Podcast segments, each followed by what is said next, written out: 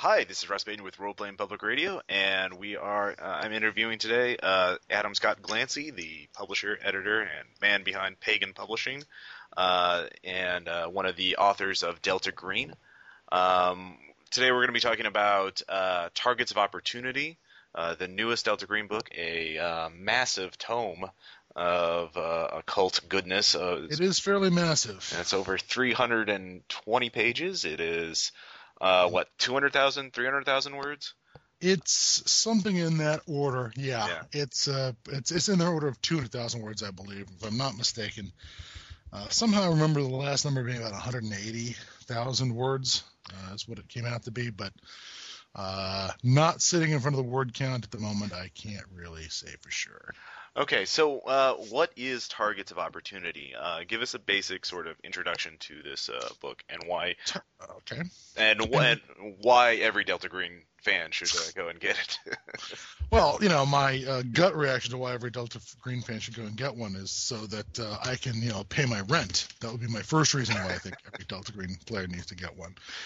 But um, you know, targets of opportunity. Uh, you know, the original concept uh, was sort of there were two sort of two things going on. I mean, Shane Ivey over at Arc Dream was looking for the next thing to do, and um, uh, Dennis had started working on um, his uh, Black Cod Island material, which is a rather hefty chapter in the book uh, I was looking for a home for it, and, and I had previously been kicking around an idea of either of a scenario anthology or just an anthology of uh, new Delta Green bad guys, um, uh, opposition groups for the players to deal with.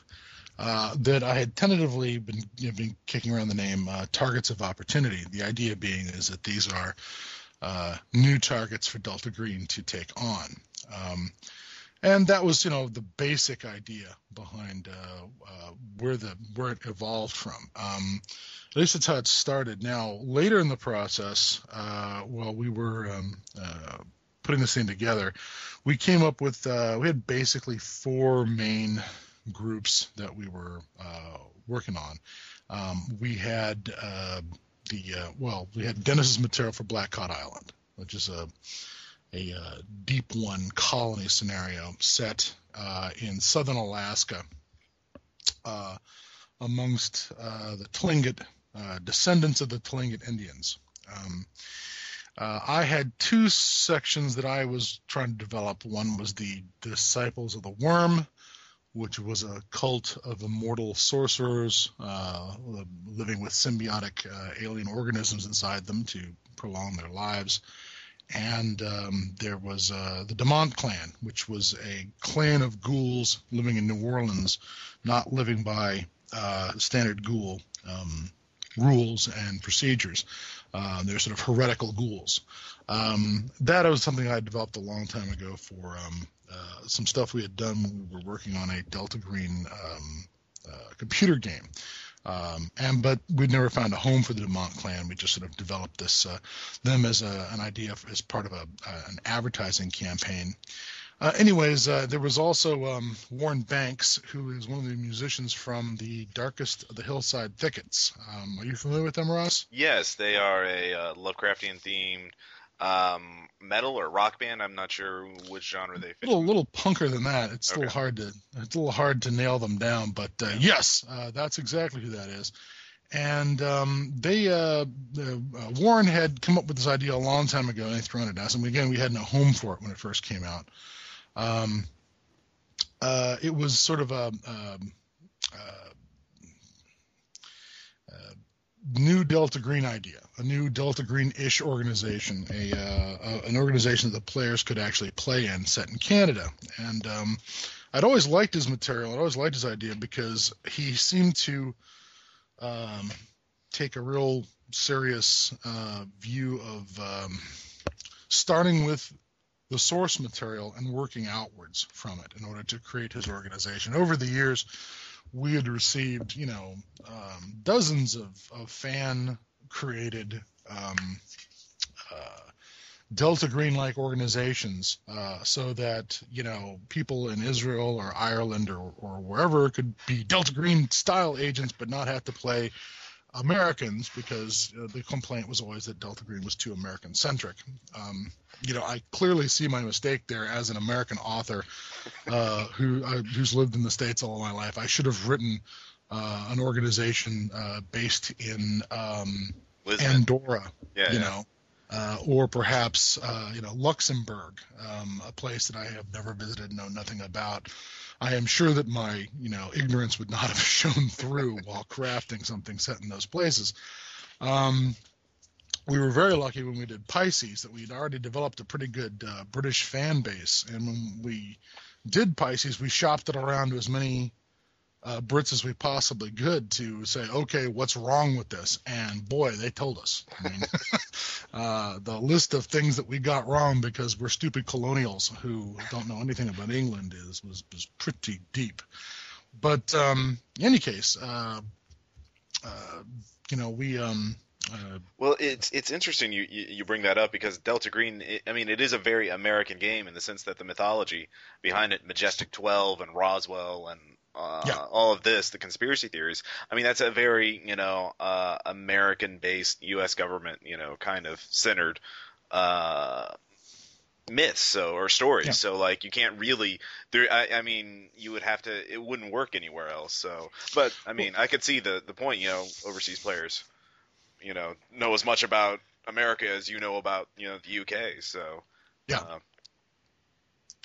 Yeah, exactly. And you know, so um, I think we were just I, I can't really imagine uh, how we could have, um, you know, uh, done it as anything else. I mean, uh, the the the, cons- you know, the the Lovecraftian material is set in America for the most part.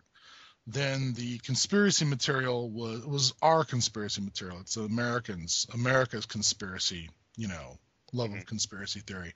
Um, the idea that somehow we were going to, you know, the, I, I think we did okay with um, uh, the material for Pisces. I mean, and and it really was that really was a love letter to England for all the great conspiracy uh, movies and uh, science fiction and horror that they had produced over the years, uh, particularly things like the the Quatermass movies. mm, yeah. There's a lot of homages in there to Quatermass 2 um, and uh, Quatermass in the Pit.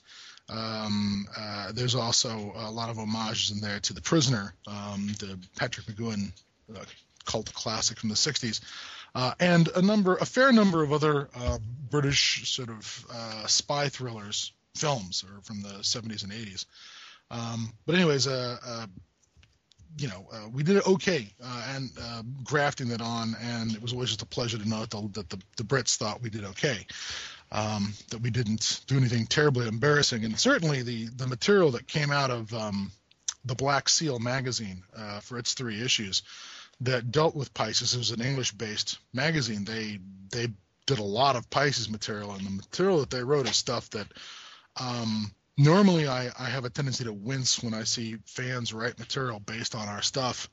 Um, uh, because, you know, again, the, the classic joke is, uh, you know, suddenly Delta Green has a hover fortress from, you know, with F-16s and, and stuff. And, and uh, it's- from Shield. yeah. You know. Yes, exactly. Um, exactly. And and you know these guys wrote stuff that was just incredibly understated and uh, stayed loyal to the material without you know just parroting it back, but it came up with new stuff and. Uh, they just did a really good job. All the authors on the that did a really good job. But back to back to targets. Um, so we had these things that didn't really have homes, and um, so we started putting them together. And we, you know, so between Black, Black Cod, M-EPIC, which was the the Canadian sort of Delta Green agency. I'll you know speak more specific on that later if you want, but uh, Disciples of the Worms and the Demont Clan, we had um, you know a pretty good sized book, but we felt it needed more, and we were I this is again this is my take on it. Certainly, it's my attitude. Uh, we were lazy. And I say that because um, to write up a scenario for each one of these things takes a great deal of work. Um, not only do you have to write up the scenario, but you have to run it. You have to get a group of people together to run it, uh, and then you have to make corrections based on you know the play test. Uh, that takes a lot of time, and you know Shane did not want to uh, just you know the timetable was such that if we had tried to um, make scenarios for each one of these things, uh, I just think it would have pushed the project back uh, another year. Um, and uh, we'd already, you know, because we'd already taken pre-orders on it, I just you know, nobody wanted to do that. Everyone wanted to get this thing to the customers as quick as possible. So last Gen Con, we decided we were going to put the Cult of Transcendence into it. And the Cult of Transcendence is some material that has been kicking around Pagan Publishing since before Delta Green even existed. It was originally written before there was such a thing as Delta Green. Uh, by it was written by Greg Stolze, who has written mountains of material for the role playing game industry, and I don't even know if I should can even rattle off all his credits with you know. Well, he's written for White Wolf. He's done a lot of. He he's the one who came up with the ransom model, I believe. Mm-hmm. Um, he yeah, it, it's it's a pretty large bibliography here. Yeah, so he originally came up with it, and uh, when he when he had it, it was very over the top of the first the first draft, and um, over the years, various people took cracks at it. I I you know, massaged it a little bit. Um, we asked Ken Hite to come in and crack together a kind of prehistory for it because um, we didn't really have that. Um, when, once Delta Green was out, one of the things that um, we sort of realized that we liked was that uh, was putting in some background about how the organization got from you know how it came to be what it is today you know, sort of organizational histories of right. cults and organizations seems to provide the keepers with some background that allows them to understand the workings of the group a little better and then you know use it as a as, as a springboard a little better uh, because they have some idea of where it came from and how it got here. Uh, so we decided we needed some more history for Cult of Transcendence. It was originally just presented as here it is. Mm. Well, Ken came and he gave a little background. He he's the one who started coming up with this idea that um, it's the gang that couldn't shoot straight. Uh, that you know, Cult Transcendence is, you know, um, uh, tried to be the Illuminati, tried to run the world from the shadows, and trying to run the world from the shadows has led to one disaster after another because there's just a limit to how much you can control before it all falls apart. Um, and we I, and I kind of like that, and I, I kind of picked that up and wanted to push that even further, so that um, uh, Cult Transcendence becomes uh, this sort of I think uh, uh, Shane Ivey called it a, a mythos Ponzi scheme, uh, where um, it's uh, uh, ultimately it is just a big headless monster. There's nobody in charge of it. It's this big crashing, thrashing thing that uh, not doesn't have a purpose, doesn't have a a mission statement. Um, is just this sort of engine uh, for uh, of you know sort of undirected destruction uh, in a lot of ways that uh, I kind of liked because it, it sort of emphasized the whole you know nature of the Lovecraftian universe and um, yeah. the big plan that you join the cult and then you get to transcend your humanity and be as a great old one. You know, uh, the ultimate reward for all of your centuries of service to the cult is that you get to transmogrify into one of the pipers that dances around the court of Azathoth, you know, forever and ever, you know, whirling and spinning. Um, yes, you have the powers of the god, but all the powers, the powers that you have are all going to be used to, you know, play a happy tune for Azathoth. Um, that's your reward. Congratulations. You know, you are now immortal and have the powers of a god. And, and that's a best case result. I remember. Yes, that was the best case result for being a member of the cult of transcendence, and I just thought that was, you know, marvelously, you know, nihilistic and pointless, and um, you know. Uh, so we we had cult of transcendence sitting around. We'd been we'd been poking at it and poking at it, and uh, we had a few scenarios that were were built for it, but they were they were built in the 90s, and a lot of the material that Ken uh, had. Um, let's see, I think he had a he one of them showed up in Shards of Darkness, I think it was called. It was a little uh, uh, small press run publication. Uh, that came out a few years earlier. He published one of his uh, scenarios that he wrote for um, called Transcendence called Numbers and the Beast. Um, we could have republished it. We could have published some other stuff that had been written for Cult of Transcendence, but really, um, we kind of came to the conclusion that uh, if we throw Cult of Transcendence in there, it goes from being a little too small to a little too big. Yeah. Um, we have no room for scenarios. And people go, well, where are the scenarios? I'm like, well, I don't know. We're, you know, would you want to pay ninety dollars for the book? I mean, you know, it's 319, 320 pages as is. You know, I I don't think there's room for anything else. I- we're done. yeah. Uh, so we uh, we decided to graft Cult of Transcendence onto it so that we could finally move Cult of Transcendence out of the Vaporware department and uh, finally bring that uh, chapter uh, up into a close.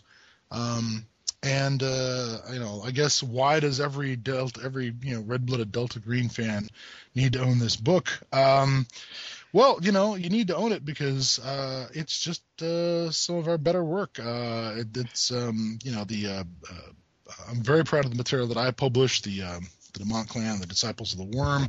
Um, I'm very happy with uh, Dennis's Black Cod Island. Um, and uh, I love that somebody's uh, complaint about Black Cod Island was was that uh, they don't seem to have any, you know, goals on Black Cod Island. You know, where's the threat to the world? They're just on their little island doing their, you know, evil stuff on their island. I'm like, yeah, well, they're still doing human sacrifices, and they're still inhuman monsters comporting with the mythos, and they're still, you know, uh, breeding generations of, of uh, hybrid cultists, and you know, you know, I, I guess the the few human sacrifices a year just wasn't enough to get those Delta Green agents out of bed. You know?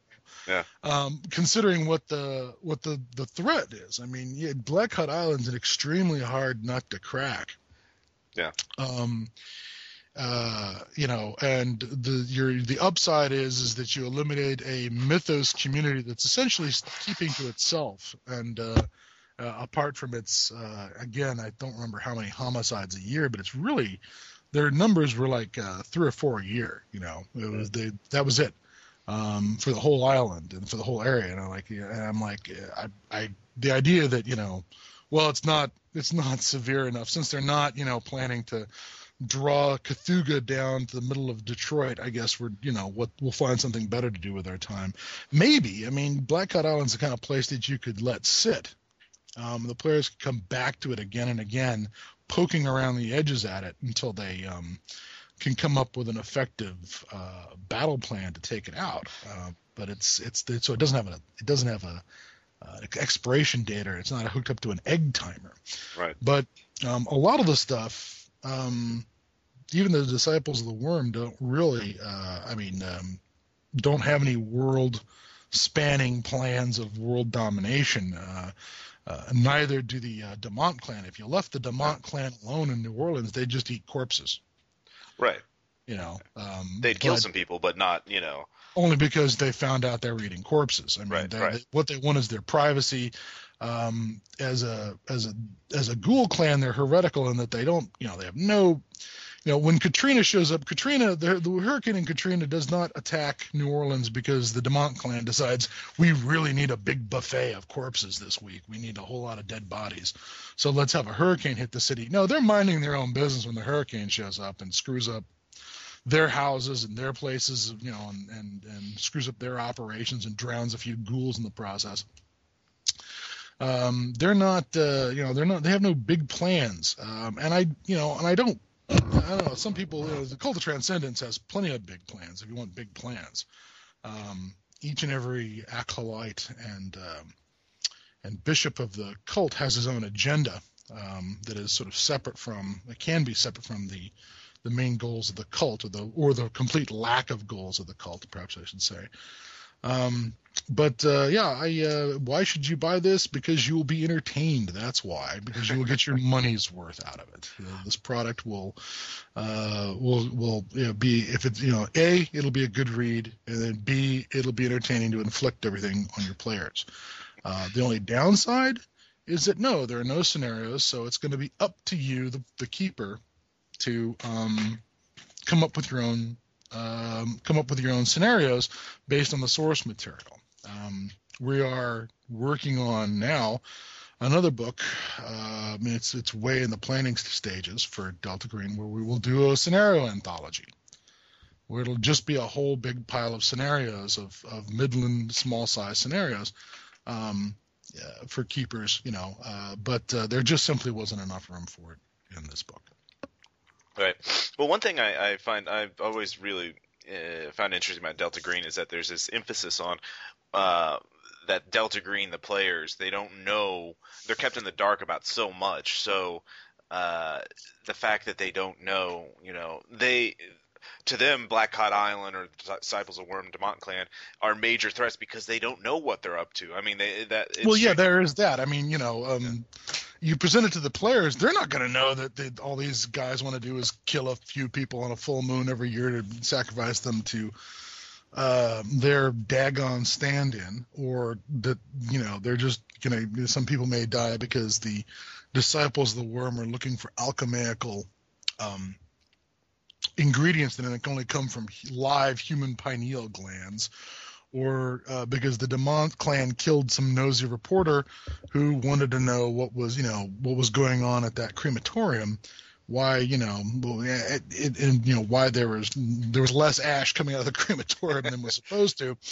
Um, you know uh, the players aren't going to know what their agenda is until they've you know until they they get into it and you know the, the, is, you're right it is kind of a, a uh, for for some for the keeper to read it and go well I don't know where my Delta Green's agent's motivation is is like dude it's a mystery yeah you know they're not going to know any of this stuff they have to get into it before they're going to realize what their situation is or what the what the scenario is. And they may never. I mean, it may you know they they may get done. Wow, we sure showed those, you know, we sure showed those ghouls down in New Orleans. Oh, what did you achieve? You know, exactly. Um, well, they're ghouls. They were eating people. What else do you want us from us? You know. Exactly. Well, that that is certainly the you know, perfectly valid, you know, Lovecraftian answer. Is like, you know, they are gross and must be destroyed. Um, and you know honestly the uh the many of the ghouls and, and the many of the ghouls even though they're all bouncing around zero SAN points their nuts comes out in different you know sort of ways. Um, some are uh, some are uh, sadistic and uh, megalomaniacal. Uh, some are just have sort of deranged uh, attitudes uh, that you know um, my there was one ghoul this one female ghoul who I believe was had been a flapper in the 20s in a previous life or before she had turned, who um, yeah, whose attitude about uh, being uh, being a, a, a cannibal or being a ghoul and eating dead flesh was that you know she couldn't understand why people would object to this. I mean, the ghouls have that overall goal to sort of like you know, the, that we took from uh, Realm of Shadows that uh, that they want to push, they want to change human society over over over years, decades, centuries, to be more and more liberal until their way of life is no longer seen as aberrant. It's a lifestyle choice, you know. If you right. you know, uh, two why can't two consenting adults engage in necrophagy? You know that kind of thing. And uh, her attitude was like, "Well, I don't know why you're upset. I mean, I mean, uh, someone who's as nice and personable and bright and you know pretty and charming as me could eat you, or you could be eaten by bacteria. What you're saying is that you'd rather you prefer bacteria over me, and I find that terribly, terribly insulting. you know, I'm just a, I'm just it just hurts that you would say that. And I thought, well, that's that's a good zero sanity res- response. um, a little, but, yeah.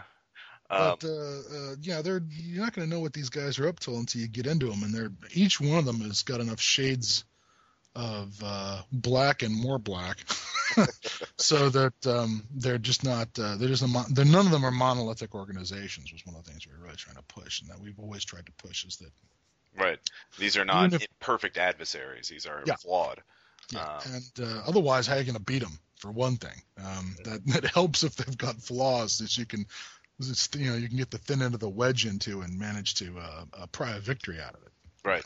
I mean, even Majestic Twelve, that with for all for all their resources, they are, you know, woefully ignorant of what's going on or completely mythos. wrong. Yeah. Know, they're completely wrong, and they're fighting over stuff that's not even real. Right.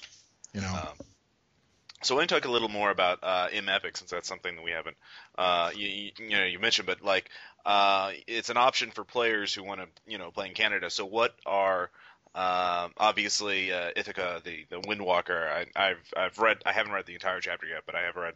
I know the the cult of Ithaca, the Windwalker, sort of uh, plays a part in it. But tell us a little more about him, Epic. Okay. Well, when we came up with our Delta Green comes out of. I mean, the sort of the, it's a combination of two things. Delta Green started off as the organization when we conceived it was a combination of the 1928 post Innsmouth raid knowledge that okay, it's real, supernatural's real, or at least you know monster sea creatures are real, real. Uh, and then uh, sort of the World War II OSS, uh, uh, the Nazis are going to try and use the mythos to aid their failing war effort, so we have to oppose them. So we had this idea that uh, we would it, would it would sort of be born out of that. And Delta Green kind of represents the the America that uh, saved the world in World War II.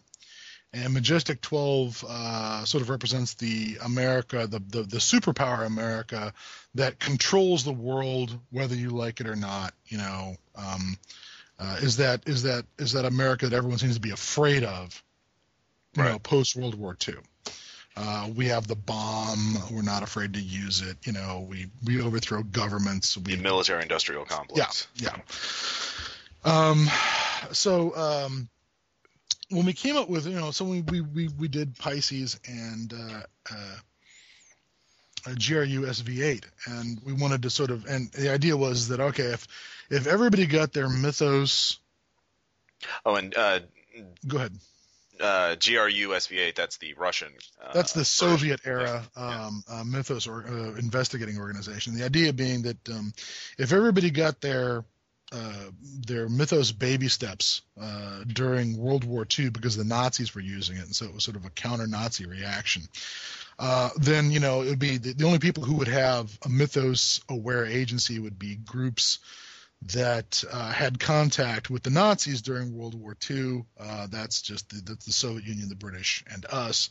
Uh, with the free, with the French playing such a, a second banana um, uh, uh, role um, uh, in this in the in the conflict that we we sort of wrote them off um, as being able to have a a an agency that would have had contact with the mythos. It would have been British intelligence uh, the Soviet intelligence agencies and the American intelligence agencies. So um, that was sort of our, you know, and each one of those agencies sort of represent, you know, um, the tropes, the fictional tropes about those societies. You know, um, uh, for you know the Soviet one, uh, they're still official, uh, unlike Delta Green, but they're completely bankrupt. You know, they they have no money, no facilities left.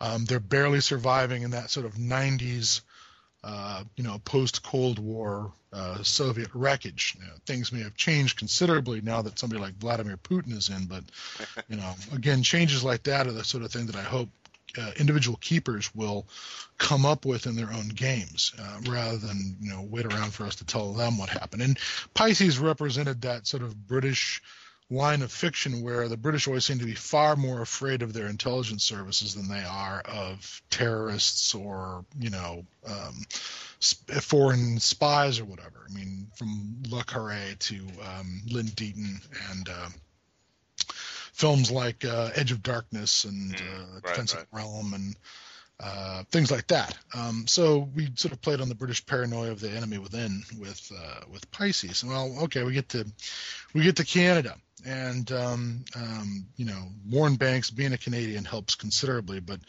uh, it's tough coming up with the Canadian zeitgeist. Um, they they don't have one. They're, they're, they're the Canadian zeitgeist. It, it, seems to be, you know. Uh, you know, okay, sit down, hey, have a beer, and you know, maybe some back bacon. Um, that's what we think it is, and down in America, we think the Canadian right. zeitgeist is Doug and Bob McKenzie. Um, right. But uh, you know, it's like, okay, what are we going to do with this? Um, and Warren went with a. Um, he went and took uh, the earliest stories about Ithaqua. Uh, you're calling, you're saying Ithaca. I always pronounced it Ithaqua. Ithaqua, um, yeah. Tomato, but, tomato. Uh, yeah. Uh, he went and found some of the earliest stories by um, uh, shoot, uh, August Derleth and some others, and I think even some Brian Lumley ones, and found that the earliest stories about Ithaqua, because he was just looking into stories that were set in Canada, um, the earliest stories were written uh, in the form of letters and journals by our um, by RCMP, you know, Royal Canadian Mounted Police investigators who were poking around and found these uh, cults and tried to report on them and then disappeared. You know, and that's like a report from his superior saying, you know, you know, uh, Mountie, you know, Monty Bob disappeared. And this is his last report. You know. And so I thought, okay, okay, well, if if Innsmouth, you know, is uh, is proves that the U.S. Navy and the federal government knows about deep ones, then um, why can't uh, the, the Mounties as an organization be aware of Ithaqua? and that was sort of the, the, the genesis for it was okay if the mounties are aware of it you know um, where do we go from there and he came up with this rather you know it's a it's a stop and start history of the organization because there's a problem and the mounties deal with it and then the problem goes away and then they sort of the organization doesn't stay permanent right. you know it, it, of breaks up because well the problem's going away and it'll never be back again so everybody who was part of that can go back to their regular duties.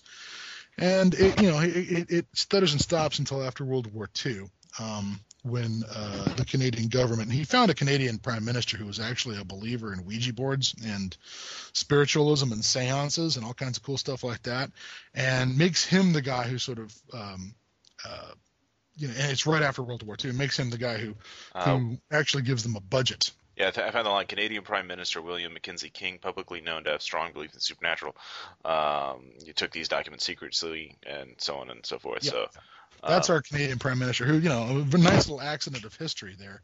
Yeah. So um, we had to come up with a, a, a, a you know, what's wrong with you know the, the, the one thing that was that was not in it when we when, it, when the first manuscript showed up uh, was we didn't have what's wrong with M-EPIC. And that M-EPIC. Um, uh, uh, stands for meteorological uh, and the internet because the original idea was that the organization is uh, created to deal with unusual weather phenomena and weather deaths because Ithaqua victims always show up frozen solid in the middle of summer, having died in a blizzard in the middle of summer and things like that um, or uh, or you know find they're frozen and they're alive and you bring them inside to warm them up and they drop dead of heat exposure because you've raised the temperature to 60 degrees. Um, so it starts off being sort of disguised under this sort of meteorological uh, environmental uh, investigation group. Um, and it has a real budget and it has real staff and it pulls people out of uh, the British military and out of the sorry the, the Canadian military and the Canadian uh, law enforcement to to staff it. And so we had to figure out, okay, well, you know, Pisces' problem, and I hope I'm not making any spoilers here. Pisces' problem is that it's being they've been taken over by the Shan. They're being run by aliens now. They've had their they've had their body snatcher problem. Um, GRU SV-8's problem is they're completely flat busted broke, and uh, barely have any staff left at all, and they're operating out of a basement, you know, in the Defense Department somewhere. Uh, there's about six of them, and then a whole bunch of people who used to be on the staff but aren't anymore because they all got fired at the end of the Cold War. Um, Delta Green's problem is they're all they're completely illegal. They have to beg, borrow, and steal everything, despite the fact that they are true to their mission.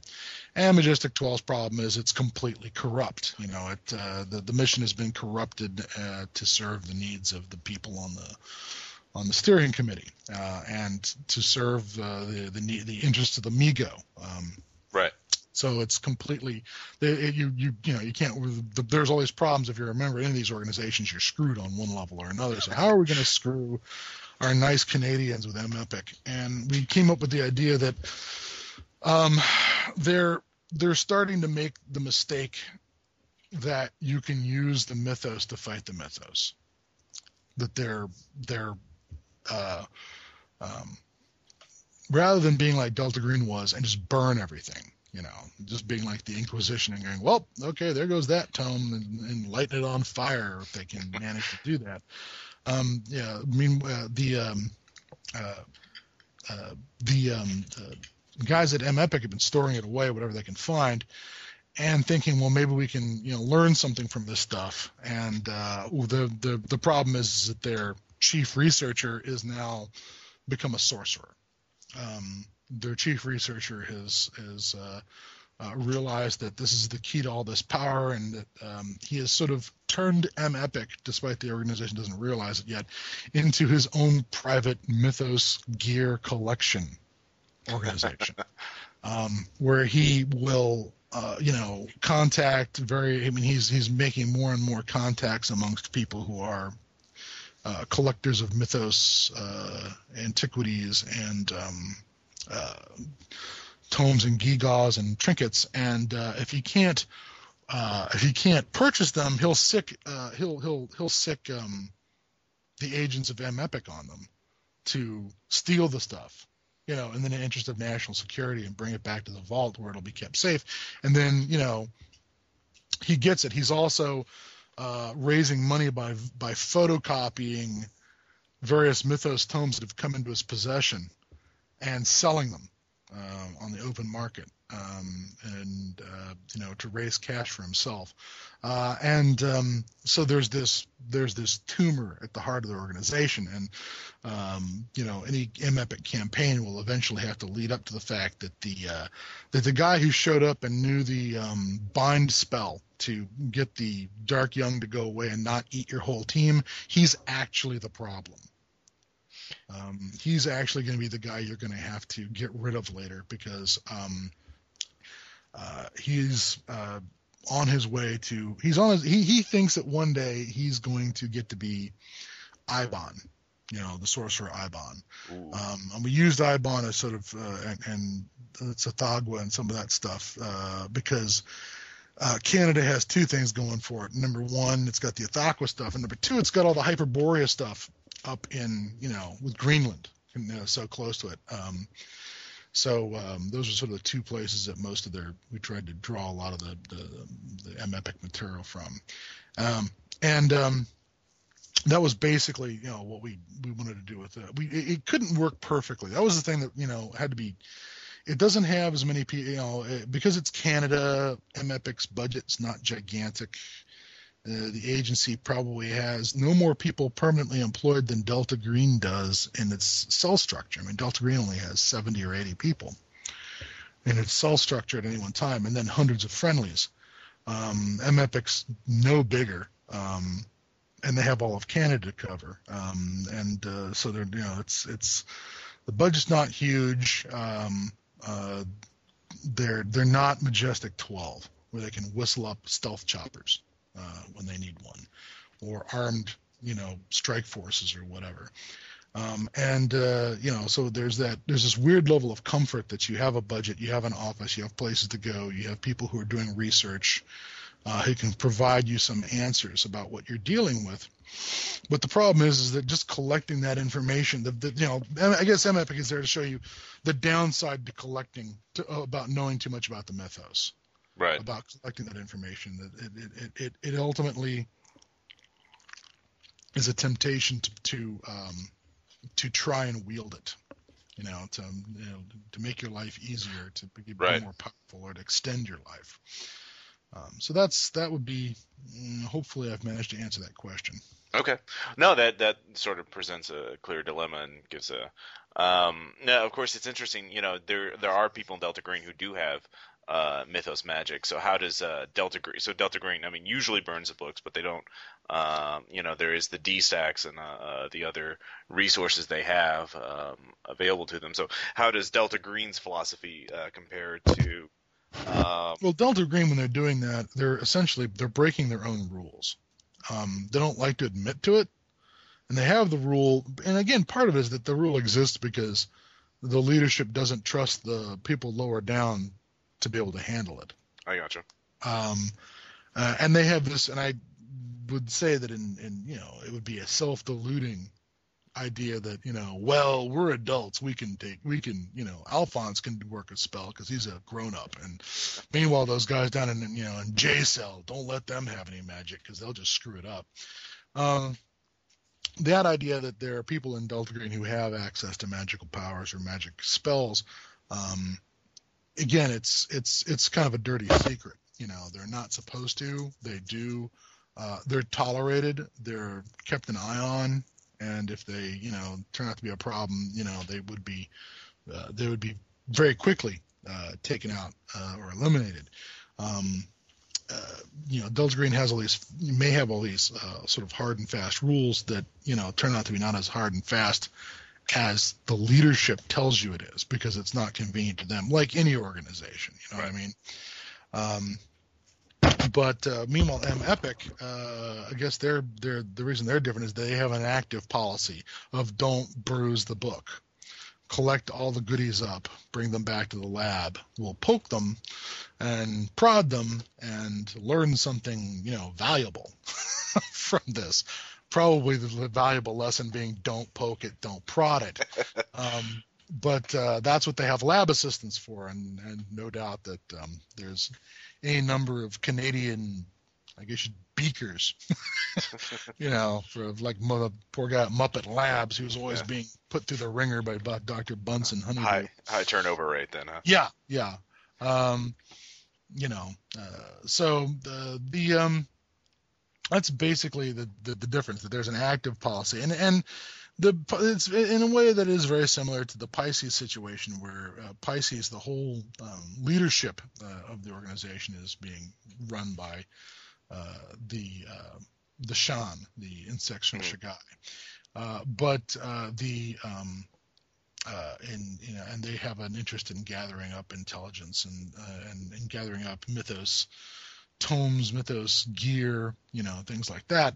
Uh, it's a little different for um, it's a little uh, different for um, uh, Pisces in that what they've got is all the best intentions. Um, it's run by humans. It's got the best intentions, and it's still going wrong. You know, it's got to be, and that's that is another sort of aspect of it is that, you know, we wanted to show that okay, it's not corrupt from the top down. It's not, you know, um, got a bad agenda. It's got a real budget. It's got a, a laudable mission, but things are still going wrong because you're you're rubbing up against the mythos, and it's going wrong.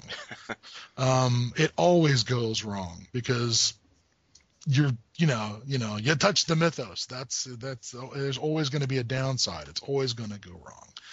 Um, so uh, you know, guys like you know, so um, uh, it's uh, it's one more lesson that you know maybe you know maybe those maybe those uh, reactionaries over at Delta Green do have the right idea, the best thing to do. And again, the downside to burning everything is that you know you don't have the you don't have the bind uh, spawn of uh, you know uh, Dark Young. You don't have the bind Dark Young spell when the Dark Young comes crashing out of the woods, and then what? I yeah. guess you run for it uh, you know, uh, you run, you cry, you die. I mean, that's pretty much the, the, how that's going to work out uh, because you burned the book because it was bad for people to know that stuff. So both sides are, you know, either either approach sucks.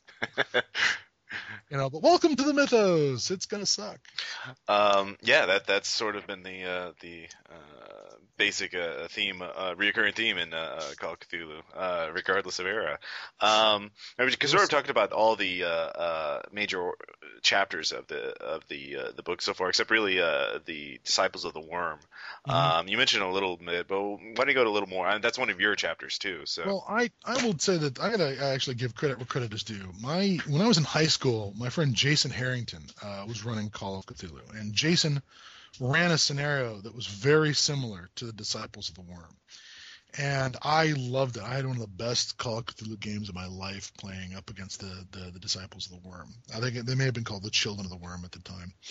And um, it was ghastly. It was absolutely a ghastly scenario. And it, it, it left such an impression that um, I always wanted to turn it into some material. Uh, and I, you know, years ago, I talked to, to Jason about this, but uh, nothing ever really came of it. Now he he passed away uh, around 2000, 2001 in a car accident. Uh, and so, yes, I am robbing his grave by taking his ideas and turning them into a, a scenario. Um, but um, uh, uh, he had nothing but good ideas when it came to Call of Cthulhu, and he was a really talented uh, storyteller and game player. And um, uh, if anything, the disciples of the worm are an homage to him. Most of the most of the original, most ghastly aspects of the disciples come uh, from him. Uh, and the disciples of the worm um, are essentially a cult of sorcerers that's been uh, bopping around for about a thousand years. Um, that uh, began uh, due to a a mythos accident. Somebody was using a gate spell to look at another dimension, and uh, and essentially flubbed his uh, his uh, went in there without the proper charms and wards on, and gets horribly raped by some interdimensional creature that implants its eggs in him uh, through the largest orifice you're going to find on the average human male. Um, and uh, you know, uh, uh, planted its eggs in him, and next thing you know, it grows up, and he's got this giant armored uh, uh, uh tapeworm, roughly the size of a lamprey, covered with horn, horned, spiked plates anchored in his gastrointestinal tract, um, causing him to be in total agony. And um, despite being rescued from the other dimension, um, they can't seem to get this thing out of him. Uh, the side effects turn out to be, despite the fact you're in terrible agony, the thing won't, it, it can't kill you.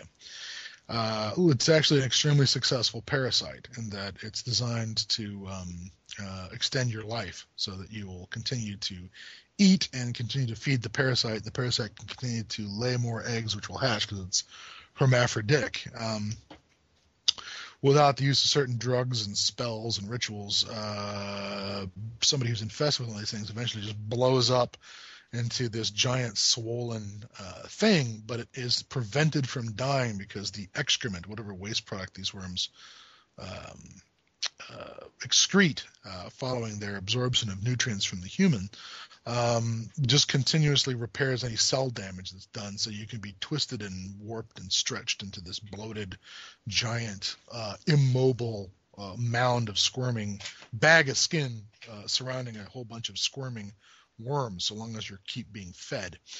Um, and it's like, well, gee, where's the benefit to that? Well, our, our sources have figured out how to arrest the breeding process. Uh, and what it means is they now have this parasite or this symbiote inside them that uh, prevents them from dying, prevents them from going into shock, can save them from just about any physical damage, save for you know uh, decapitation or a headshot. Excuse me. And um, you know they um, they now have overcome the big hurdle that every mythos sorcerer has, and that is there's only so much they can learn in one lifetime and that's sort of every mythos sorcerer that we almost everyone that we run across whether it's uh, uh, uh let's see um, you know the wizard Whateley, old man Whateley from the Dunwich stories, uh, lives a long time, but he drops dead. Uh, you know, at the sort of at the beginning of the story. Meanwhile, uh, old man Waite has transferred his mind into his daughter's body, so he gets a whole new lifetime to uh, continue to learn about the mythos. Um, uh, you know, uh, Joseph Curwen, the character from uh, the case of Charles Dexter Ward, has found a way to resurrect himself. You know, from his essential salts. All these guys, there's all these various sorcerers who are trying to be immortal. That's like the first step. Once you're immortal, now you have all the time in the world to acquire enough knowledge and power to um, you know succeed at whatever you're trying to succeed at. Uh, ultimately, it always seems like what they're trying to succeed at is well gathering more knowledge and power. Um, you know, the, the the means becomes the end until they can't see the difference, and that's kind of one of the things I wanted to do with the disciples. They're um, they're immortal, but uh, in order to function while they're immortal, they have to keep themselves stoked on um, narcotics to overcome the pain. Uh, just because this thing repairs all the damage it does to you while it's living in your guts doesn't mean it doesn't hurt.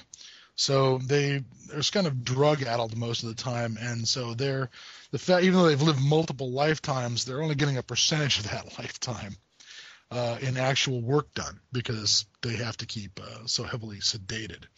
Um, their goal, of course, their stated goal is to figure out a way to have the benefits of the worms without actually having to have a worm inside them. And um, of course, uh, you know, the, the, I tried to in the, in the, in the disciples come up with all these problems that would be associated with being immortal. Uh, you know, number one, uh, they have a tendency to forget things. Um, they have a tendency to forget that 200 years ago they already tried this experiment to you know to to harvest the life-giving elixir from the worms, but so they do it again because they've simply forgotten. Um, so they start documenting it and writing it down. Well, as a thousand years go by of documented um, uh, experiments, it turns into something the size of the Library of Alexandria. And even if you have the library, you know, uh, this this giant memory you've created for yourself, because maybe he can only remember back 80 or so years, you know, tops. Um, uh, there's all this information that he can't really sort through. He, you know, the the head cult, the head uh, uh, cultist or the head uh, of the cult has to have uh, acolytes essentially double check his brain for him because he simply can't keep track of his own history and uh, on his own. Uh, you know, the library is made of paper. When it burns down, those memories are gone. Or when a section of it burns up, those memories are gone. He has to start over from scratch. And so essentially, they find themselves doing the classic thing that people, you know, Einstein uh, said was the uh, a, a, good definition for insanity was doing the same thing over and over and over again and expecting a different result. So they're trying to, you know, they're trying to uh, uh, overcome this, this, relieve themselves of this demonic possession, as they sometimes refer to it, while remaining immortal, uh, so they can, you know, win. Hooray, we won. We're immortal. Um, what they're going to do after that, you know, it's a whole other matter. They haven't really. It's been so long since they've been working towards this one goal. They kind of, you know, forgotten that there should be another goal after it. At least the head of the organization has. There's other members of the cult who have different goals, who are not quite as old, who have other tricks up their sleeves. But the I guess the big thing that goes on with um, Disciples of the Worm is uh, they ran into Delta Green once upon a time back in the 80s, and a few uh, samples of these parasites, these extra-dimensional parasites, were captured, and they were supposed to be destroyed, but this is back when Delta Green was yet hadn't been organized into a cell structure yet. Things were a lot looser, and the uh, researcher they brought in to analyze the samples decided, no, no, no, no, this is the fountain of youth. We need to find a way to to to make this work. So, parallel to the to the cult working on trying to find a way to uh, make this stuff and to make themselves immortal now we have modern science being directed at it by guys who were once upon a time Delta Green um, friendlies or worked with Delta Green and might even still be considered Delta Green friendlies. Um, and uh, are have have uh, created this this corporation called uh, Pharmathuselah Incorporated, and they are trying to find that fountain of youth. And uh, as it gets more and more difficult to make this work, they get more and more ruthless in their uh, uh, in their um, attempts to uh, find the key to uh, immortality, um, to the point where they have found they have they have uh, extracted a a uh, compound called compound 82 they've made from the worm's excrement that has some of the effects of being possessed or being infested by the worms, but not all of them. And they are now marketing that on the open market. Um, to harvest it, they have to harvest it from live human subjects. So they've set up this horrifying process where in the third world, where they have a uh, a charity, uh, a nonprofit charity that is designed to um, uh, try and help people get free of drug addiction in the third world and as part of the the induction process into the uh, into the program to see if you're a good candidate for this you know free clinic uh, they run these background checks on you and uh, for those folks who have no connection to family or friends uh, who aren't going to be missed you know they ask you who your connections who your family are because you're going to need a lot of support during this during Hopper. And they go, Well, I don't have anybody. You know, that's the guy who gets picked to go in. Oh, you're a perfect candidate that poor bastard gets shipped off to uh, a special facility uh, that uh, uh, they've moved and burned. They they've they they have it for a while and they burn it down, and they have it for a while and they burn it down. Uh, it's constantly being moved, but the the the latest place that put it was in um, the Congo, because the Congo is completely fucked. And um, what better place to put a um, a, a horrible laboratory where uh, human captives are infested with worms and then essentially uh, milked for the um, uh, for the uh, uh, uh, elixir, which is then taken and sold to various rich people around the world who have problems that only Compound 82 can solve. Um, things like you know broken spines, paral- you know, paralysis, um, Creutzfeldt-Jakob disease, um, uh, prion inf- infections, uh, AIDS, um, all kinds of stuff like that.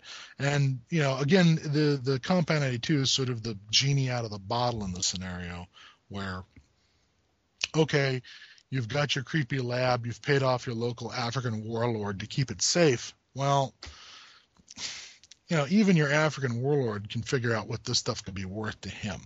Yeah. And uh, as part of uh, uh, Disciples of the Worm, you know, one of the problems is, is that, uh, uh, you know, uh, Pharmathuselah thinks they've got, oh, we'll just pay this, you know, third world, you know, baboon a few, you know, shiny dollars and he'll do everything we say. Yeah, okay, you know, way to underestimate the, way to underestimate the locals. Our our warlord is looking at this stuff, realizing that Compound 82, you could have an army that would never couldn't, wouldn't have to you wouldn't have to have battle casualties. If somebody's just shot to pieces, you just hook them up to an IV full of compound 82, and they're going to be recovering from their sucking chest wound within a couple of weeks, and they're going to be back on their feet in just weeks. People who have gotten broken bones will be ready to go in you know days. Uh, people who have AIDS uh, this will repair the damage done to their immune system, but it won't cure the AIDS. That's one of the things about compound 82. It won't cure the disease, but it will repair the damage done by the disease. So, um, if you have, particularly with something like AIDS, uh, you need constant supply of it. So, our Colonel uh, Colonel Matumba, who's our African warlord, is thinking, hmm, you know, what better way to motivate the troops than to you know, give them this elixir which will uh, spare them the ravages of HIV. And a guy who can bring a cure to HIV, or not a cure, but a way to stave off HIV, you know, so that the people who have HIV are still uh, beholden to him forever, you know, because um, he can cut their supply of uh, the compound off. Uh, in a situation where the something like 30% of the continent is HIV positive, that pretty much means that uh, if Colonel Matuma gets a hold of this stuff, he gets to be Stalin or Mao or Hitler all over again, or Genghis Khan, um, only in sub-Saharan Africa, because the population will, you know, have to come to him, right, for this. Uh, not to mention everybody who's um, uh, I can't remember off the top of my head if uh, Compound 82 could also. It doesn't. I don't know that it goes so far as to it, to, to regrow limbs or not. I think it, it does. It can do certain things, um, but I'm not sure it could regrow limbs. I think we might have had something in there where like if you if you uh, if your hand was chopped off and you reattach the hand, it could regrow the nerve connections, for instance. Uh, what that means about somebody else's hand attached, you know, if you sewed somebody else's hand on and um, you know, uh, whack yourself up with compound 82, it might regrow the nerves, but eventually the hand would be rejected unless you get constant supply of compound 82. So everybody who got their hands chopped off in Sierra Leone, wow, might be looking for uh, looking to join up with the the colonel so that they too can recover lost limbs, recover eyes, um, all the other kind of you know mutilations that had happened. Um, to them during the, the horrors of those wars, all those damaged uh, people. They're looking for this guy as their as their uh, savior. Um, so he's just one more sort of subplot um, that uh, uh you know that I have uh, in the Disciples of the Worm. It kind of goes all over the place. I'll admit. There's you know there's the mythos problem. There's the science problem that thinks that they're you know that is exploiting the mythos problem and then there's the problems that the scientists are creating for themselves, um, uh, because they're they're they're they're now through the mythos have this product, right?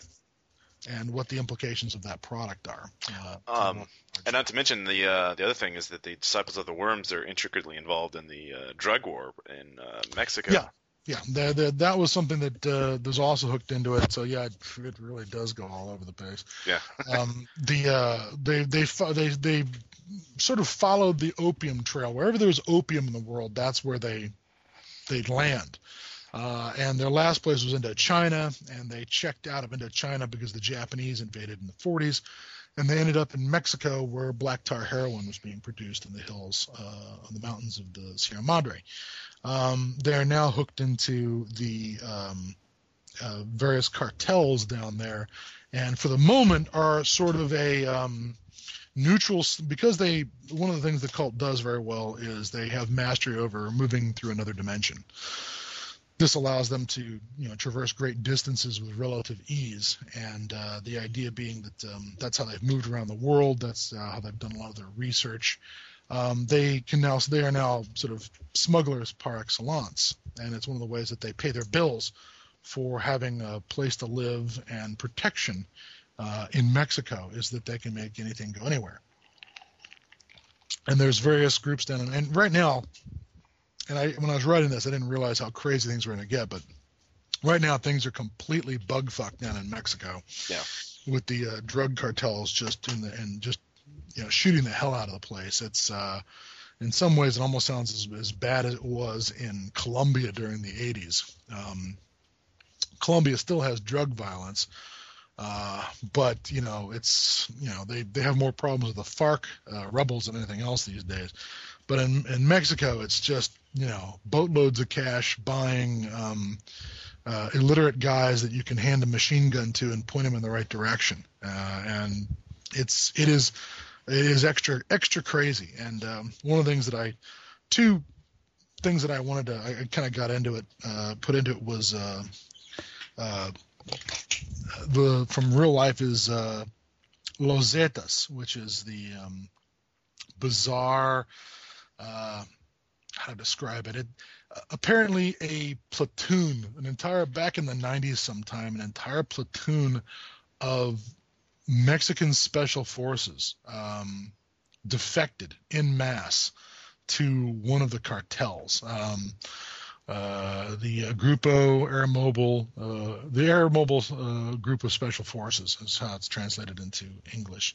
Um, they they defected to uh, one of the cartels, and um, I think it was the Guadalajara cartel, and then they they basically became their their hit squad, and then they started. Eventually, they became training um, uh, the gunmen for. They set up you know training centers and started training gunmen uh, for the cartels and military tactics. Um, nowadays, I don't think there's anybody left in the. Um, there's the, the, the Mexican army didn't take this very well, and uh, very few Los Zetas original the original defectors um, or, or, deserters actually ever got recaptured. Most of them just got gunned down on the spot. Um, but uh, I don't believe there's any of those guys left um, in the who were from the original def, uh, the original deserters, but you know it has created this organization of sort of paramilitary trained gunmen who started off being um, you know the the the muscle for one of the cartels, but ultimately um, you know uh, they have stopped being the muscle and instead of being a cartel in their own right. And um, they're sort of the they were sort of the reason why things have been kicked into overdrive in Mexico as far as the the serious use of ridiculous amounts of firepower, you know, grenades, rocket propelled grenades, and belt fed machine guns, and you know, military, pretty serious military small arms. Uh, when it comes to these cartels shooting at each other, you know, um, or at the police or military. Yeah. Yes, there's uh, that was one of the ones that really floored me was when they they got into these uh, two ambushes. Um, I can't remember where it was, where the military got ambushed by uh, gunmen for the cartel, and apparently, from everything I've read, just handed them their ass. Um, you know, I don't know, understand how you can pull an ambush on a bunch of guys driving in a vehicle, and um, you're staging the ambush, and you you take more casualties than the military does um, you've clearly flubbed it. If you know you jump out and go boo and they wipe you out, um, that's just that clearly you're not doing your job right. Well, yeah. anyway, so it's the, the the disciples are hidden inside this very chaotic world of uh, the Mexican cartels, chaotic and violent.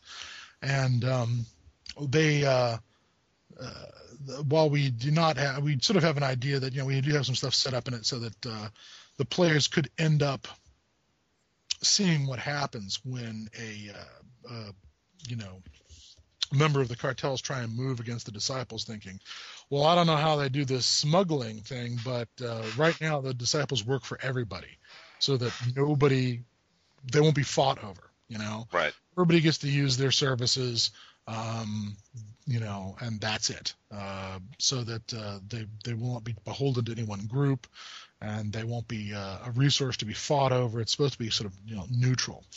Um, and you know, somebody of course is going to get the idea. Well, yeah, I know the last time somebody tried to take over these guys, Los Brujos, the the witches as they're referred to. Yeah, sure, some other guy, you know, showed up with his head bitten off, but I'm gonna do I'm gonna be smarter and tougher and more clever, and it's not gonna happen to me. And so there's you know, as part of the source material, there's some Mexican drug cartel guys who can sort of hopefully be the red shirts for any scenario uh, and show the players what how the monster works. You know, if they try and take over or try and take on the um, Los Brujos, the disciples, and and get horribly mangled for their efforts. Because uh, say what you like about these drug-addled guys with worms up their butt, they sure know how to use a summon bind spell. So it's probably not the people you want to muck with, unless you're starting your unless you're starting with a fuel air bomb. I mean that's the trick. The, the the idea that you're going to take over the disciples and force them to work for you, it's like, well, you I mean they're going to get you because to get them to work for you, they have to be alive. Yeah. You know, you can't control the resource. The resource will, will you know, will, will kill you. Um, you can wipe them out, but controlling them is a is a pipe dream that will just get you, you know, horribly bent, folded, spindled, and mutilated by some mythos uh, critter. So that's where they that's the disciples of the worm. They are, um, like I said, they originally from a, a, a scenario that, that my friend Jason Harrington came up with Right. and um, it's uh, I, I think during uh, Dig for Victory I told the story about where we had the the corpse on the um, autopsy table with the worm in it. Mm. We were trying to figure out how to get the worm out of the corpse. So somebody had the bright idea that we should take the take the jumper cables from one of our cars and attach it to the steel uh, autopsy table in the autopsy theater and uh, then wire it into an, a wall socket oh If yeah, we- yeah. if we electrocute it, the the worm will, you know, be Pop forced to leave the body. Yeah. Yeah, yeah. Uh, just to repeat that for the audience, so they don't have to go digging through um, through dig for victory for it. Yeah, the last thing we saw before the lights blew out, plunging the room into complete darkness, was the worm shooting out of the Y stitch in the body cavity like a pop tart out of a toaster. and then the room is completely black, and all and the keeper's like, "You hear something slithering on the floor." Ooh. and I, the, my, you know, and, and as I'm saying the words, everyone put your guns away, don't start, shoot, and keeper rolls some dice, turns to one of the players and says, "It's touching your foot. Make a SAN roll." he makes, he blows the SAN roll, maxes out the SAN loss. It's like six points. Makes his idea roll, goes temporarily insane, starts shooting. The rest of the the rest of that scene, it's all strobe effect as everyone's diving for cover, pulling their guns, shooting. You know, everyone's trying to get out of the way of the bullets. Uh, everyone's firing around in the dark. Um, I threw myself on the floor. Uh, actually, find the monster, find the the worm. Uh, end up beating the worm to death on the edge of the um, autopsy table and carving my hands up in the process because it's covered with spikes and horns and you know serrated edges. Well, everybody else in the room has managed to shoot each other. I mean, we had like we started with four player characters. We're down to like three. No, we're down to actually we had five player characters. Instead, we're down to three uh, because uh, somebody had shot themselves out of the scenario. Not dead, but like you're not gonna be recovering anytime soon. You know, you're going to the hospital. End of scenario. Um, yeah, and um, yeah, we that that didn't work out real well for us. That just yeah, just that that, and it was just uh, yeah.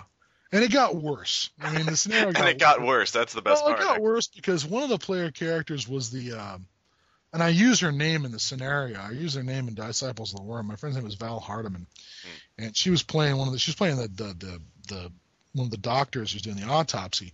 Um, she gets kidnapped by the Disciples of the Worm, and they take her to this the spa like I have in the scenario. This is all stuff that I got from Jason. They take her to the spa, this old abandoned health spa, and uh, she uh, they're going to you know they're they want to know what we know about them and who's out to get them and they want all this information and somehow she manages to escape from her captivity. She's running around armed only with this not as sharp as she'd like it to be butcher's knife. Uh, during the course of being chased through the uh, spa trying to find a way out, she ends up accidentally falling uh, into the pool with the worm mother Ooh. and uh, ends up um, stabbing it to death, actually. Um, in the pool while it's, you know, and it's like this, in the pool, it's like this big bloated white, you know, shamu whale sized thing that's trying to roll on top of her and drown her and she's stabbing it and with the knife and it's bursting open and worms are flopping out and she manages to stab it to death and you know blows all of her SAN rolls and passes out. And when she comes to you know she's in she's she's strapped into the uh, horrible chair that the disciples have and they're like, "Well, you've killed the worm mother, and I think the only appropriate uh, punishment for such a crime would be that you will have to take her place. You will have to be the new worm mother." And she says, "You know, you're not going to put one of those things in me, you sons of bitches." Like, "What do you mean going to? We already did." Ooh. Ouch. Val has to, you know, so so Val goes and has a seat, you know, and they bring us in who've been in the other room. We don't know any of this, and during the course of this, we finally track them down to their to their horrible lair, and we bring the SWAT team up, and we get into the health spot. I'm trying to find Val in the health spot. We're going from room to room, you know, uh, and the, the the the cultists are making their escape. Have decided to make their escape out of uh, a gate in the um, uh, in the back of the deep in there in, in the old uh, health spa, one of the offices, they've, they've built a gate to escape to like a safe house or something, and um, and during the this, but you know, they're most of the cultists are trying to hold off the SWAT team that's trying to get in. The place catches on fire like it usually does, and now we're in a burning building. Now we're having a gun battle in a burning building because that's always entertaining, and uh, we're fighting our way through this place, and um, we. Uh, uh, we finally like um, you know find some guy like where's our friend Val? Where is she? You know what'd you do with the the the you know the medical examiner you kidnapped? And he's like uh she's in the pool with the mother. And you know like thanks. We shoot him you know because like and we run down you know well the pool. We just find this pool and there's like you know burning roof falling into the pool and sizzling and the water starting to get you know steamy because there's there's the roof's going to collapse in on it, you know. And we're like, you know, in the pool with her, where is she? You know, like, you know, Val, we're calling out for her, you know. And then the thing in the pool surfaces, you know. And it's all like, kill me, kill me. we all blow our SAN rolls immediately right there. We're just like, ah, it's not Val, it's not Val, kill it, kill it, kill it. You know, we mow down our friend, you know, shoot her full of holes, and she sinks back beneath the black water. And now we're all really pissed. And you know, I nobody wants to leave the building without killing all these guys. Yeah. You know, so we're running through the building, just uh, killing wounded cultists and shooting more, and we, we, you know, uh, the building's collapsing, and some one of our players got, I think it was John, got killed by collapsing roof, fell on him, he's burned to death, and we realize there's almost no way out, and um, we see a, a cultist running, so we we run and follow him, and he comes into the room with the you know with the gate, and uh, you know we sort of run up, you know, and, and having run through the building, we are now officially on fire you know the keeper's like okay roll 1d4 for your burning you know your your your burning clothes okay 1d4 and you know so now we're officially on fire we grab the guy we bums rush him through the gate figuring that you know we don't know the the code to activate the gate or what you know in case it's a keyed gate. But if we grab him, we just shove him toward. He'll know what the code is. And so we go flopping through the gate with this guy, and we we appear in a room with five or six other cultists, you know, who are all standing around having brought through books and artifacts and shit, and they're like in an apartment, you know, they're somewhere in town. You know, they're nowhere near the the the uh, spa, but they're all standing looking looking very surprised to see these two flaming guys leap through the the door, you know, holding on to their buddy, and we just throw. First thing we do is we just throw the cultists into the first group of other cultists, and then just open up with the you know the the uh, the shotgun and the assault rifle. And it's just this horrible massacre as we shoot all the cultists and just blasting away at them. They're trying to get out of the room and trying to get the door open, and we're shooting them and blowing them all over the walls. and we run out of bullets. I mean, you know, we, we've been using up rounds. We didn't have full mags, so we run out of bullets. So then we just start beating them with the guns and with any instrument, any, like a, a, the last guy, we we were, we beat him with a lamp. We broke the lamp, a lamp and a coffee table over his head, and then grabbed him. One of us grabbed him by each arm and threw him out a window. and he like drops like six or seven stories to the pavement, goes splat. And we were still just so fucking keyed up by this. It wasn't enough, you know. We were still like, you know, is there any more cultists to kill? And like, no. No, you're out of cultists, you know. Well, we go down the hall, we kill random people in apartment buildings. No, we no, we didn't quite go there, but we were, you know, if we'd blown a SAN roll, even yeah, worse, one more SAN roll, yeah, you one would. more SAN roll, I think we would okay, just just just keep the engine of destruction going until the Yeah. cops Until gunned li- us down in the literally flamed out, yeah. yeah.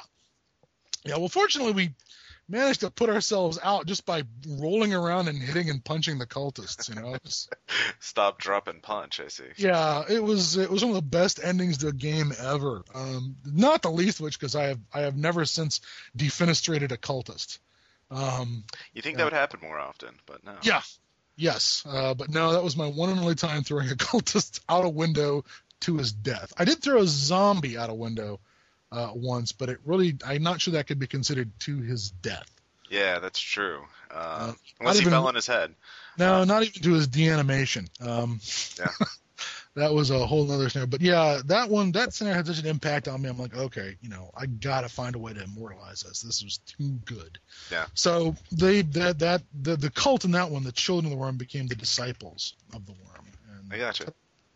Um, well, I think that I mean that that story alone. I, I think uh, uh, sort of if if you don't want to get Target's opportunity after hearing that, I mean, what what can you?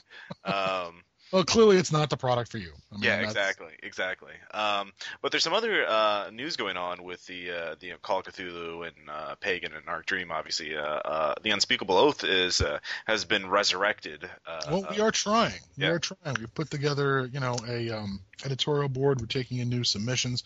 We had a, a bunch of old submissions that we'd sort of selected for publication, and but we had just never been able to come up with the time uh, to do it. The time between trying to get other projects done and just staying afloat financially in these oh so interesting economic times we're all living in right now Oh yes, yes. um, we just never had the resources or the time uh, to uh, to to devote to getting the oath back on. And we had talked to a couple other a couple other uh, companies and people had over the years talked to us about resurrecting the oath. I think there's two different groups before. Uh, Shane Ivey came to us at Arc Dream, and he'd done such a good job with the two Delta Green books. That is, um, uh, Eyes Only and Targets of Opportunity um, that uh, you know we didn't have the we didn't have any real trepidation about um, putting him putting it in those hands. Um, so yeah, we're uh, we're hopefully in the next uh, you know uh, before the end of the year we'll see a, an issue of the Oath out for distribution in stores. So um, that'll be a good thing. Uh, there's plenty of stuff that uh, needs to be that, that have been submitted, and I'd love to get back in print. We the last three issues of the Oath back in the late early 2000s. Um, uh, early the last one was probably 2000. Um, we had done articles on um, the Knights Templar and the Thuggee uh, secret societies, and um, we have a new, you know, there's a new other article that uh, was submitted that I quite like that uh, deals with the assassins of the Hashishin uh, as a secret society, and uh, we want to try and, you know, make sure we get one of those in uh, per issue, sort of uh, not and not not as a not as a mythos necessarily. You know, here's the here's the Templars as a mythos organization. No, but to give the actual history in a way that uh, will inspire keepers to do their own thing. You know, maybe some suggestions on how to use the Templars uh, in a Call of Cthulhu game. Um, as opposed to, oh, they're all worshippers of Shub-Niggurath because Baphomet is an avatar of. No, we're not going to. didn't do that, and so, and we've kind of always had a, a general bias against doing that kind of thing. You know, that just seems to be too obvious. I mean, that's just such a you know direct kind of like a cliche yeah. almost. So. Yeah. But the idea of trying to come up with here's the here's a real secret society. It lasted hundreds of years, and um, here you know the historical areas it touched on. You know, here's how you can possibly use them in a scenario. I mean, um, there's a scenario called Bar Sinister, which is not published yet. Um, it's been play tested that we ended up uh, that involved Templars, but they were um, we had a great scenario that involved uh, undead zombie Templars, um, but they weren't um, they weren't the Templar organization. They, we, we were archaeologists. We go and we excavate a castle in Spain uh, that was a Templar castle um, that was used during the Reconquista as the you know Leon and um, Seville uh, reconquered this the Iberian Peninsula from Islam. And the Templars were very popular over there in Spain. Uh, they don't get uh, dissolved like they do in France because uh, in Spain, they were actually very useful to the crown. I think they just changed the name of the organization, and they just that's the end of it. Um, when the Pope says all Templars must be divested of their properties and arrested as heretics, the Spanish king just changed the name of the organization in Spain and said, "Stop, we don't have any Templars here. Don't know what you're talking about." um, but uh, you know, we go to this castle to excavate it because we're archaeologists and we're scholars in your in your country doing scholarly scholarly things. And you know, the scenario was really great because we, you know, it was Templar research, and we went to Istanbul and you know, researched these documents that the the Ottomans had captured from Cyprus and Malta, and it was, you know, from the old Templar documents, and found our way to this castle that was an undiscovered Templar site in the mountains of, uh, of Spain, and and we just didn't do enough research when we got to Spain because if we had, we would have found the account that about how when Napoleon invaded Spain, he bivouacked some soldiers in this castle and they were never heard from again. Well, we skipped that part of the research. we went straight to the castle and started digging it up, you know. And we found out about it because it was a castle that the Templars destroyed. Uh, we found these Templar documents that said, you know, from the some knight you know of the of the order to the um, uh, Grand Master saying that that problem in Spain has been taken care of. We've razed the castle to the ground, killed all the heretical members of our order, and expunged them from the rolls. It's all uh, no problem. Problem solved. So like, well, clearly they took care of whatever problem it is. We can just go waltzing right in there, and you know, before we know it, we're digging up this castle and um, one of the first things we find is uh, um, a whole bunch of Egyptian canopic jars, which are what they use to store the mummy's innards in. Right, right. process of mummification. And I'm like, ah, canopic, Egyptian canopic jars in a Templar castle. Okay, you know. and Chris Klepacker, who's playing with us, uttered what I think is probably my favorite line of Call of Cthulhu ever. He said, this is one of those situations where my character's never been more happy and I've never been more sad. my character's thinking, "Oh, this is it. I'm I'm going to be in the history books. I my my name as an archaeologist is made. I'm going to be the Howard Carter of my generation." And you as a player know, "Oh, we're so fucking dead. we're not making it out of here alive. This should not be. this is not going to turn out well at all." And it did. I would just like to point out how not well it turned out. uh, so, um, is this going to be a scenario that's in the Unspeakable Oath? Is this? Uh... No, I don't. It's. I don't know what we're going to do with it. Um, I think it should be. Now, the keeper who ran it uh, thinks that we he wants to rewrite it. He wants to rewrite it and replay test it because um, we unfortunately released the Undead Zombie Templars into the world, mm. and you know everything went wrong. I mean, it was like it was like the, the whole the whole thing was like everything zombies are not supposed to do, these guys do. Um, like, uh, you know, okay, we sh- first of all they talk, you know, and at one point, one of the party and one of the archaeologists has disappeared, and we can't find them. We hear these screams coming from one of the the uh, sepulchres, one of the tombs, and we go down there and we're like, "Hello, Bob, are you down there?" And we hear somebody say, you know, you know, we do, who's down there? And and we hear somebody say in medieval, uh, uh, I think it's called Occitan, is the uh, medieval language. We hear somebody say, "Come closer," and as you know, one of our players, Blair, starts to move a little closer he makes a listen roll and hears some other voice down there say, "I can't believe he fell for it." You know, you know, it's like, oh shit, you know, run out of the you know, run out of the sepulcher. Just the zombies come boiling out. We put a few bullets in them. Realize, hmm, that's not working. You know, take a nice aim shot, do a called shot on the head. Boom, you know, hit the zombie in the head with like an O1, blow his you know helmet right off, along with about 30% of his skull, and he keeps coming like, well, so much for George Romero. You know, they've all got swords, they've all got shields, they've all got chainmail on. They come boiling out of this place, and we're like, you know, we all go running off into the night. Uh, some of us wearing only their long johns and a gun belt and boots. Um, you know, as we flee the castle. The next morning, we decide to go see if maybe, well, did they come out of the? They, they didn't chase us out. We should we should go. Maybe they went back. Maybe they're like vampires. They had to go back and lay down, you know, during the daylight.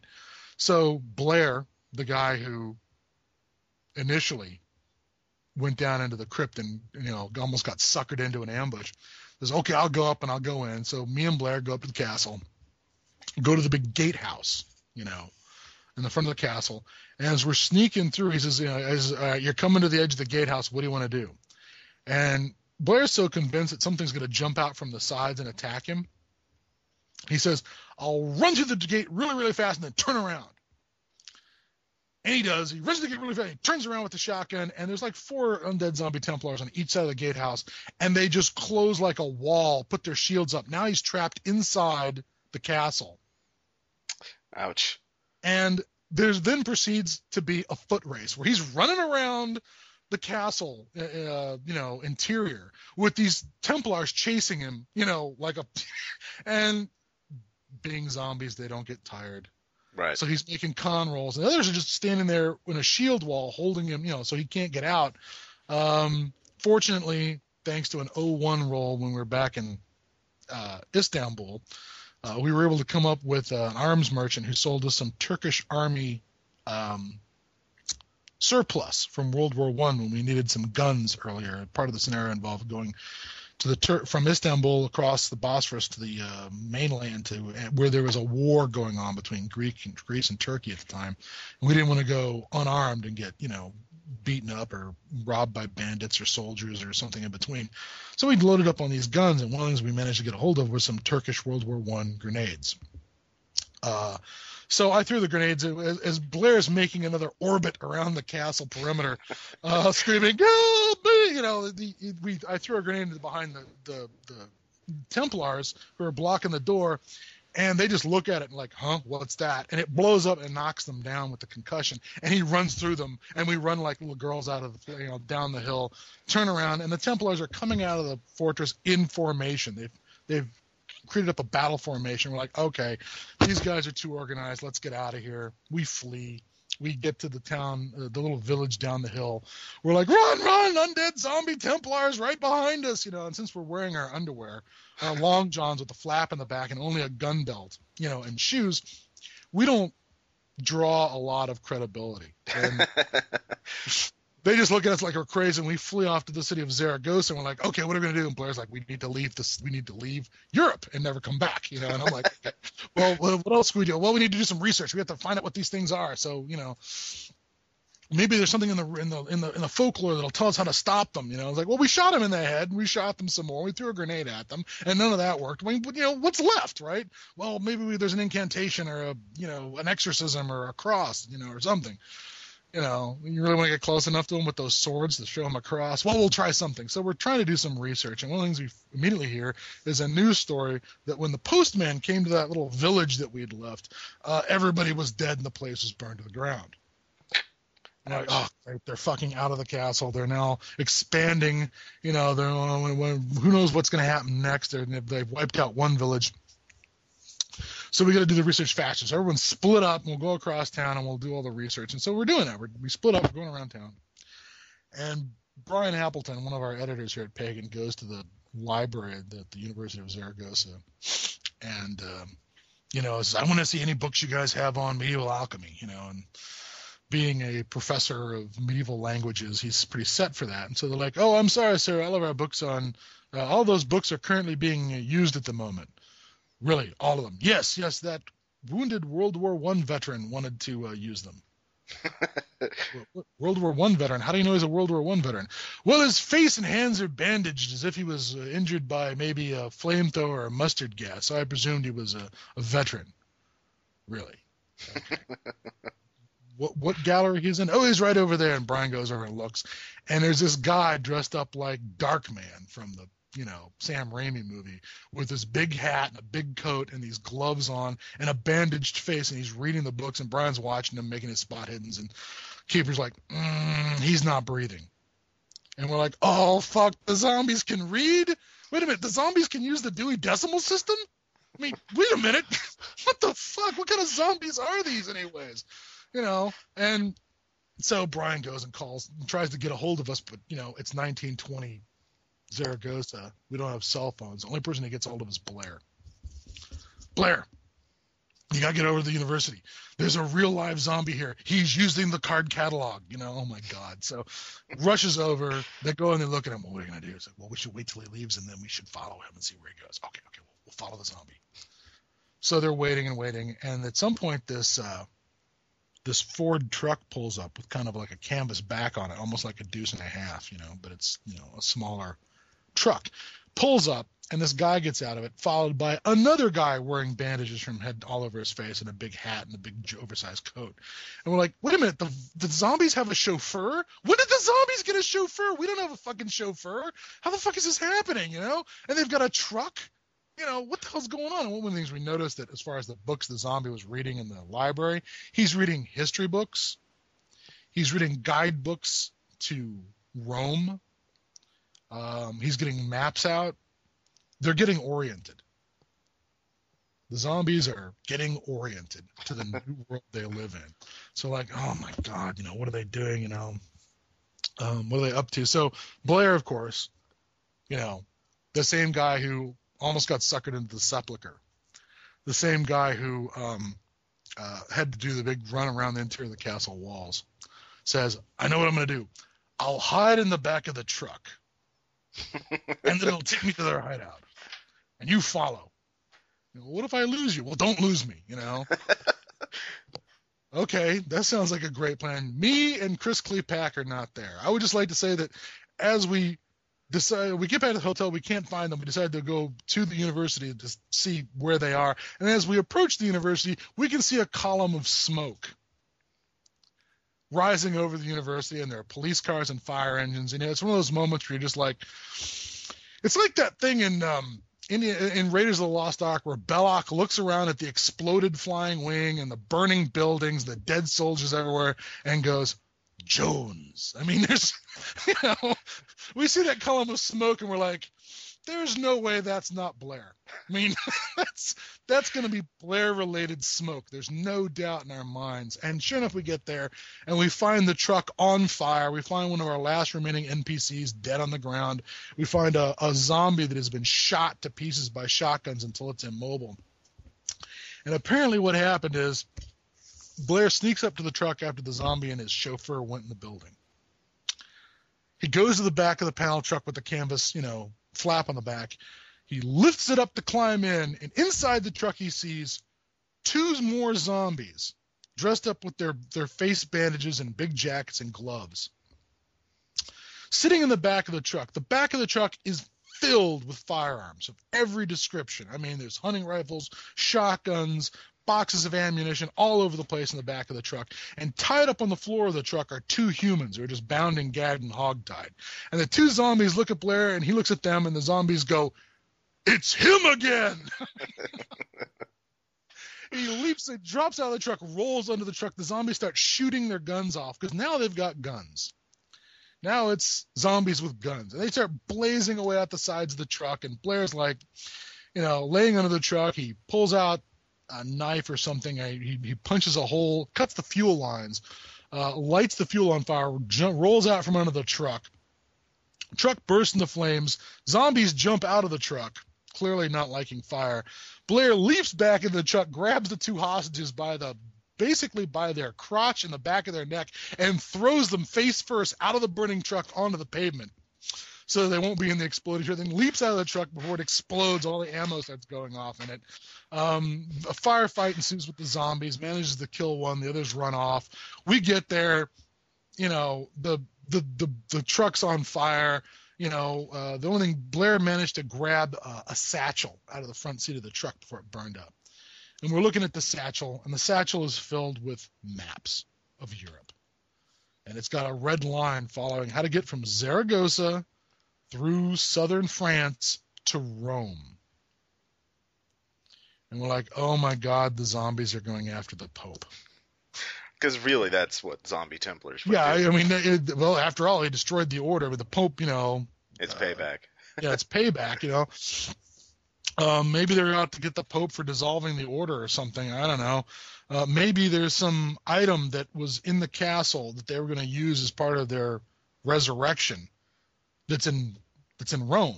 You know that the, Right, the right. Templars who Caesar took that back, and they can't become.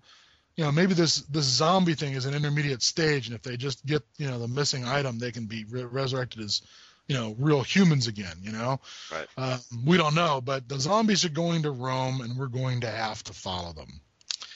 Yeah, yeah, that's one of the reasons why those those characters can never, ever, ever go back to Italy ever again because the things that happened in Italy were even worse. But um, you know, it was the going to Rome part. He wants to. John felt that what happened in Rome was so over the top.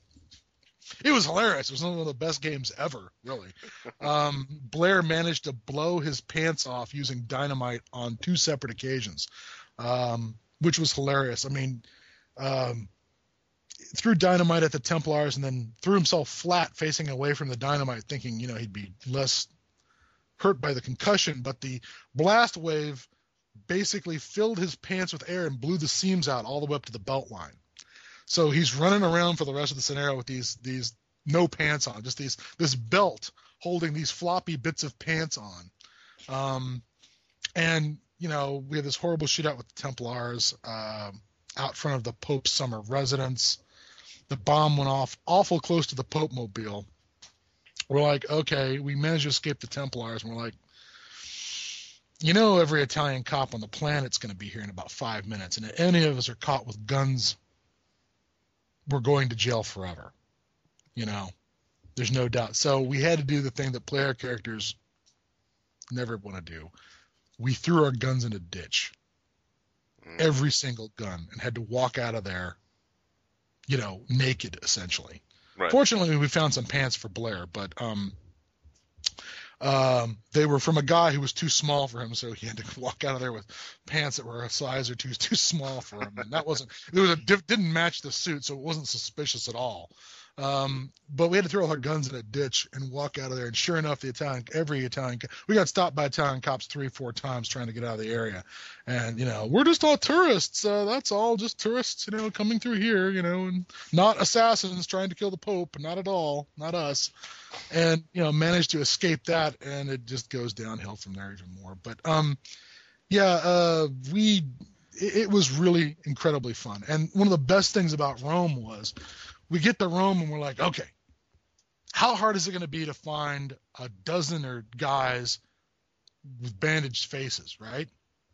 I mean, these guys are going to stand out like sore thumbs. You know, all we have to do is go down to Vatican City, hang around, pick them out, and then we follow them back to their evil lair, and we set fire to the lair while they're in it. You know, and problem solved, right? Uh, it's set. The scenario set in 1920, so every crippled or wounded veteran of World War One has showed up, who's a Catholic, has showed up in the in the Vatican to have the Pope bless their wounds. So we get to the Vatican, and it is just filled with guys with bandaged faces or guys wearing those prosthetic face masks that they had in World War One for guys who'd had their mandibles shot off or horrible disfigure. So it's just filled with guys wrapped in bandages, and it's just oh my god, just one thing after another. Um, yeah, the zombies the zombies were always about a step ahead of us, and it was just terribly embarrassing to be to be, uh, you know, just so completely outmaneuvered by medieval screwheads at every turn.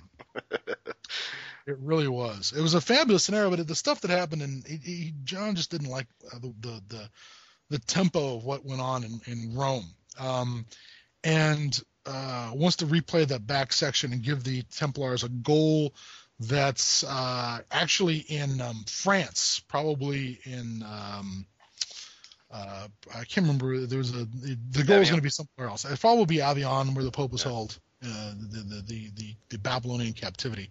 Right. Um, I want this scenario desperately to see the light of day. Um, I thought the stuff in Rome was amazing. Um, uh, you know, I, I, thought the stuff in Rome was absolutely amazing. Um, but uh, and it was one of the just you know most hilarious, uh, entertaining games I've been in in a long time. Um, you know, all the way down. Oh, yeah, all the way, all the way down from trying to throw dynamite at the at the you know having having um, disabled the zombies truck that they're in. They were chasing us in. Um, having disabled their truck, we turn the car on, drive back, light a bundle of like seven or eight sticks of dynamite, throw it out the window at the truck. You know, roll this perfect roll. The dynamite lands right next to the truck. Blow the drive roll, run into the truck. so we're stopped right next to the dynamite. I'm like, well, that's it for these characters, I guess. We're, we're right there at the run into the truck, completely stopped. The truck is surrounded by zombie Templars, and there's a big pile of dynamite. Ouch. And we're like, well, that's it for us. Blair leaps out of the truck. He's got nothing better to do, or leaps out of our car, jumps onto the dynamite, jerks the fuse out of the out of the the, the detonator and the dynamite makes his dex roll. It's like make your dex times one, you know. Wow. And makes his dex times one roll, and then has to jump back into the truck while the, all the Templars are piling onto the car, and then they were driving with Templars holding onto the vehicle, trying to stick, you know, their pistols to the window and, and firing wildly, and yeah. Um, just for that alone, I mean, it was just so, you know, uh, Hollywood crazy. At the same time, we, you know, the our keeper was not giving us any breaks as far as the die rolls. You know, we were not playing with cinematic rules, but we managed to have some truly over the top cinematic things happen. You know, it was absolutely one of my favorite times ever playing Call of Cthulhu, and it didn't, and we didn't have any, um, and we didn't have any uh, uh, mythos. I mean, it wasn't. Uh, there were no Mi-Go, Dark Young, or Deep right. Ones, or that stuff. It was it was just these um, these uh, sort of sorcerous alchemical um, adepts who had managed to preserve themselves through the centuries uh, to be a kind of a kind of revenant, and uh, it was really and it was just it was a really great game because again I, am going on forever, but it, uh, the zombies broke all the zombie rules, uh, which made it fascinating game. Yeah, no, zombies using the Dewey Decimal System. Well, that was the worst. Yeah, because that meant they meant they were smarter than I am because I can't use the Dewey Decimal System. um, so uh, it sounds like you know the Unspeakable Oath will have uh, no lack of. We've got material. plenty of old articles that are sitting around ready to go. Um, a few scenarios that had previously been submitted have ended up on Yog Sothoth as free download, so I don't think there's any point in reprinting them and asking people to pay for them if they can right, get them right. Yog for free. Well, you're also accepting new submissions too. Absolutely, yes. Um, so go to the website. Go to the Unspeakable Oath website, which I will now give you the address for, uh, so that you can um, go to the website. I think it's the unspeakableoath.com, isn't it? It's that simple, but let's just make sure. Yes, it's the unspeakableoath.com. I'll put the uh, URL in the uh, show notes, obviously. So, um, so yeah, no, it sounds like uh, uh, they're they're you know everyone's going to be looking forward to that. Um, but Pagan um, is also having uh, something coming out. Are you going to have uh, uh, Bumps in the Nights, uh, some preview material for those people lucky enough to go to Gen Con this year? Isn't that right? Yeah, we're gonna start off by showing it at Gen Con. We're gonna have uh, at this point it looks like the book is gonna be if the last edits come back. Yeah. As I've just sent off the last edits to our editor. If the last edits come back, cool. Uh, then uh, we can you know, we're gonna we're probably it'll be even if the last edits aren't perfect, we're gonna print out a couple of PDFs of the of the book. Um, print them out and bind them, and uh, show them at Gen Con to show okay this book is done. All we need now is our print budget. You know, and that's not going to happen right now because all of our money is tied up in Gen Con. But we're going to get some of our cash back out of that, and we're going to start offering the book available for, um, uh, you know, pre-order. Um, or perhaps we'll do it as a ransom. Uh, but if you order it, uh, you'll be getting the PDF right off the bat. Uh, and uh, tell us a little about uh, um, Bumps, Bumps is just going to be a, a collection of uh, five non-mythos scenarios.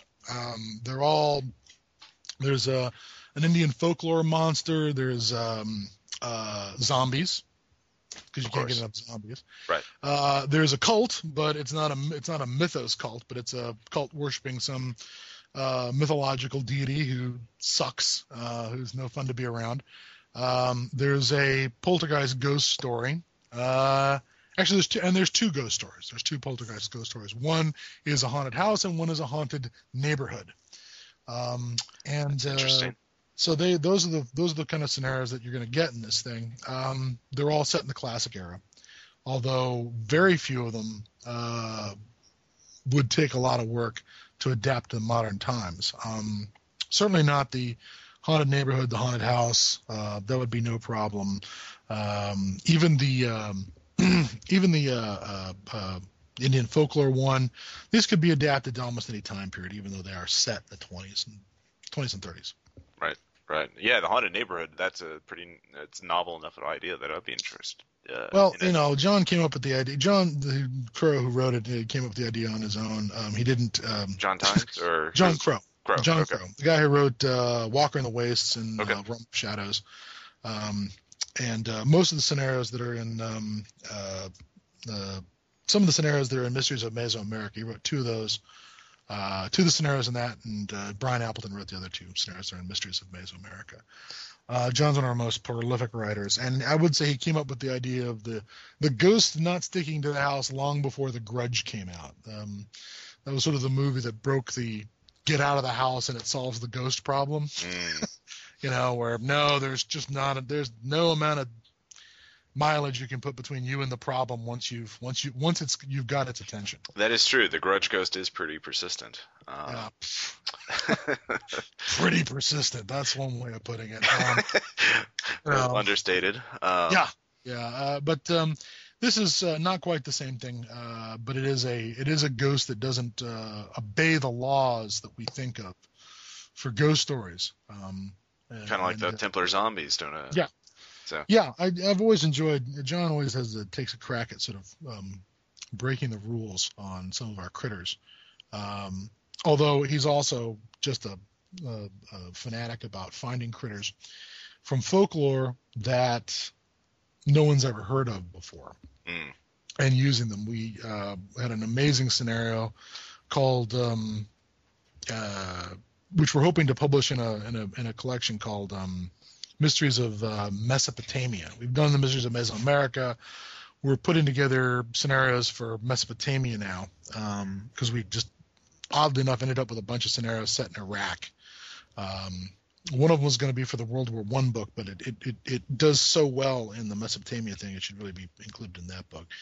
But he found a, an Arabic folklore monster, um, which I uh, I'll just call I'll just say they're the Udar. And if anyone can find the Udar uh, in in in you know uh, some uh, book on folklore, they're, then they're welcome to know what they are. But um, yeah, the Udar were the, are the are the stars of a scenario called a fate worse than death, and um, that's pretty much literally that would be yeah. I no spoilers, but I'm, I'm not going to give any spoilers except to say that um, uh, I ended up losing. I ended up having to make SAN rolls while performing first aid on people who had been victims of the Udar. wow. So that was That's that was a new one for me. Yeah. That was that was a new one for any character I've ever had. So, yeah, the Udar were particularly nasty, and um, so yeah, he's done a really good job at, like I said, sussing out uh, folklore creatures that no one's ever heard of before and uh, using them there. Um, you know, and and uh, the more of that, the better, because you know, uh, there's a gets to a point where it goes, oh, it's a dark young, I know what to do in this situation, even if my character doesn't. Um, Right. There's a certain amount of player knowledge that always bleeds through. Yeah. You find something new, you know, uh, it's new, and uh, there's, you know, you, you get to find out how the monster works when it eats you. Right. Or one of your companions, you know, you realize you, everybody's wearing a red shirt, you know. There's, There But, is uh, no plot immunity. Uh, yeah, no, there is no plot immunity. Um, but uh, that's uh, we're hoping that we can maybe, if we get enough uh, uh, pre-orders done, uh, we could get this thing out by Christmas time. Uh, Okay. bumps in the night. Uh, after that, I'm hoping we can concentrate on uh, Mysteries of the Old West, and um, after that, uh, Horrors of War, which is the the World War One scenarios that you've gotten to play in are all uh, scheduled to be in Horrors of War. Great. Um, now there's a um, one last uh, topic I'd like to go over. Uh, it doesn't have to. It's um one of uh, the RPPR players, uh, Aaron, is going to be running Call of Cthulhu at Gen Con this year, and he's never run Call of Cthulhu before. He's never been a real strong horror player. We're we're going to have him run a few games beforehand, but uh, what advice do you have for someone who hasn't run Call of Cthulhu and isn't very well? I mean, he, I mean, he's aware of what Cthulhu is, everything. But I mean, what is your advice for new Call of Cthulhu GMs? Well, yeah, I, I guess oof, that's a tough one. Um, uh, I would say that uh, one of the things to remember at all times, I guess, is that um, is you have to if you're actually looking to scare the players. I think the scariest thing that the players are going to deal with in that game is probably the dice.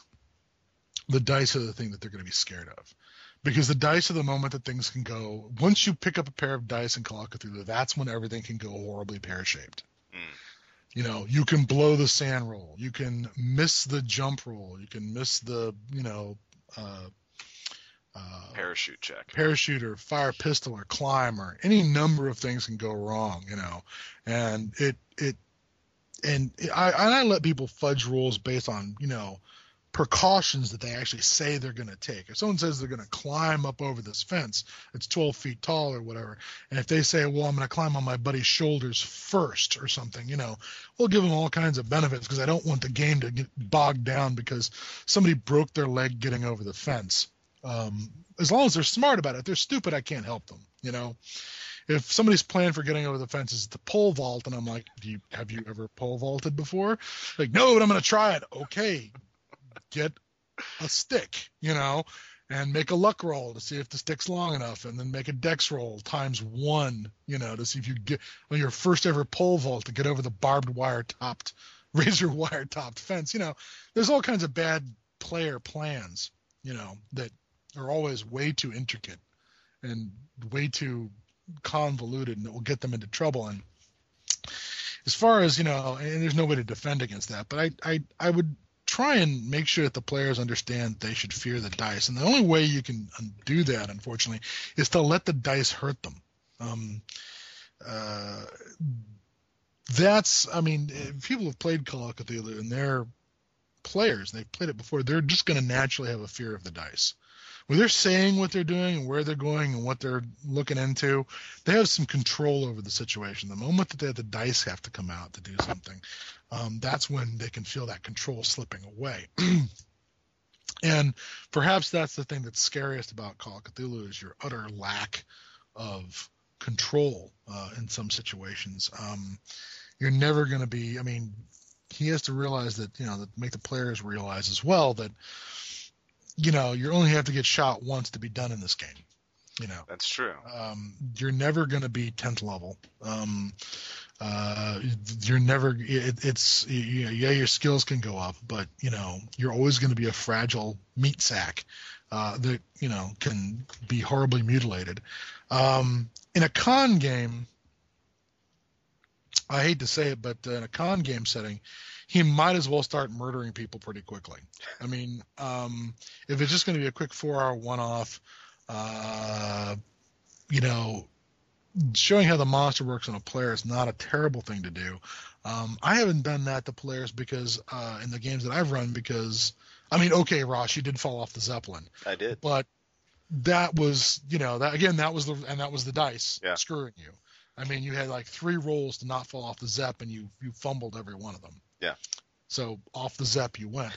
Um, uh, but normally I'm not, you know, don't want to um, uh, murder players who are experienced players right off the bat to show how the monster works. Um, if people have never played Call of Cthulhu before and they're playing it, you know, it's different. And you know, when you say, how do you, how do you, what advice do you give to players playing Call of Cthulhu versus what advice do you give to a keeper? I mean, the player's advice would be easier for me to, you know, to encapsulate because you just, you know, have to lead with your brain and, you know, you're not going to hit it with your axe. You know, if you're hitting anything with your axe, things have gone, things have gone bad. Yeah. You know, if you're in a firefight, it, you know, in a gun battle, you you have failed in your planning. I mean, uh, the last great firefight we were in in Call of Cthulhu was we were playing a scenario here where we tracked the sorceress to her cabin in the woods. We waited outside in the woods until this is 1920s until she had to go to the bathroom, and when she went to the outhouse, we attacked her in the outhouse while her pants were around her ankles. we had sh- while we had shotguns. All right. Why? Because we weren't taking any chances. We weren't taking any chances. And we beat her with the rifle butts and then we handcuffed her behind her back and we're dragging her out. And in the middle of her dragging her out, captured alive, she starts bellowing out a spell. We don't know what it is. We don't know if it's going to work. We have no idea. But she starts going blah, blah, blah, blah, blah you know, I think I can still hold on. I, am still thinking I can maybe take her alive. So I think, well, I'll punch her and knock her out. And so I try punching her. Other player character, other NPCs and player characters who know what this means, just started shooting her. So essentially, four player characters end up standing around this handcuffed woman on the ground with her pants around her ankles, just firing round after round from shotguns into her. That was our big brave gun battle. was executing a handcuffed woman with her pants down. Um, and I'm sorry if you're playing Call of Cthulhu, that's the way to go. you know, you've got to be. You, hmm, there's no taking chances in this game. Um, if things are, you know, if you're taking a desperate chance, it's because well, you let things get desperate. Um, as far as the keeper goes, advice to the keeper. Um, uh, that's really tough. I, uh, as far as you know, w- w- advice about what, you know, how to approach the game, how to uh, how to maintain the mood. I mean, it just depends on what kind of game he wants to have. If he wants to have a more pulpy, two-fisted uh, game. That's fine. If he wants to have a more creepy game, it's a it's a different kind of approach. I guess the main thing he's going to have to determine what kind of game he's running first off. Mm. What, uh, what, what, what kind of uh, scenarios he wants to uh, run? Uh, he's going to be running uh, one of uh, Tom's World War II scenarios. I think the okay. Uh, Divine Fire, the one we put on the far pulpier, far yeah. pulpier than yeah, yeah. than than the creep one. Um, you know, well, Jesus, the, the first thing he should be doing, obviously, listen to Tom's actual play. Um, yeah. Tom did a great job running those running those games. Um, uh, the uh, the ghoul through the steel door with the food slot was one of the just absolute best parts of that, and the whole talking to the ghoul through the door was just amazing. Um, he, Tom accomplished a lot creating the mood in that situation without having to show anything. Just just a freaking, you know, blank door with a voice coming out through the food slot in it. You know. Yeah.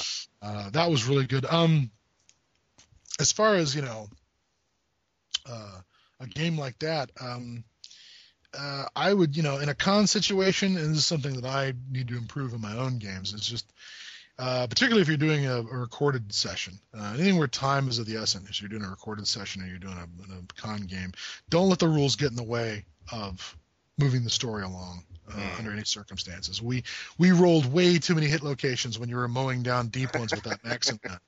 Um, Yeah. You know, uh, we needed to just to go, okay, everyone opens fire. You know, give me some general rolls.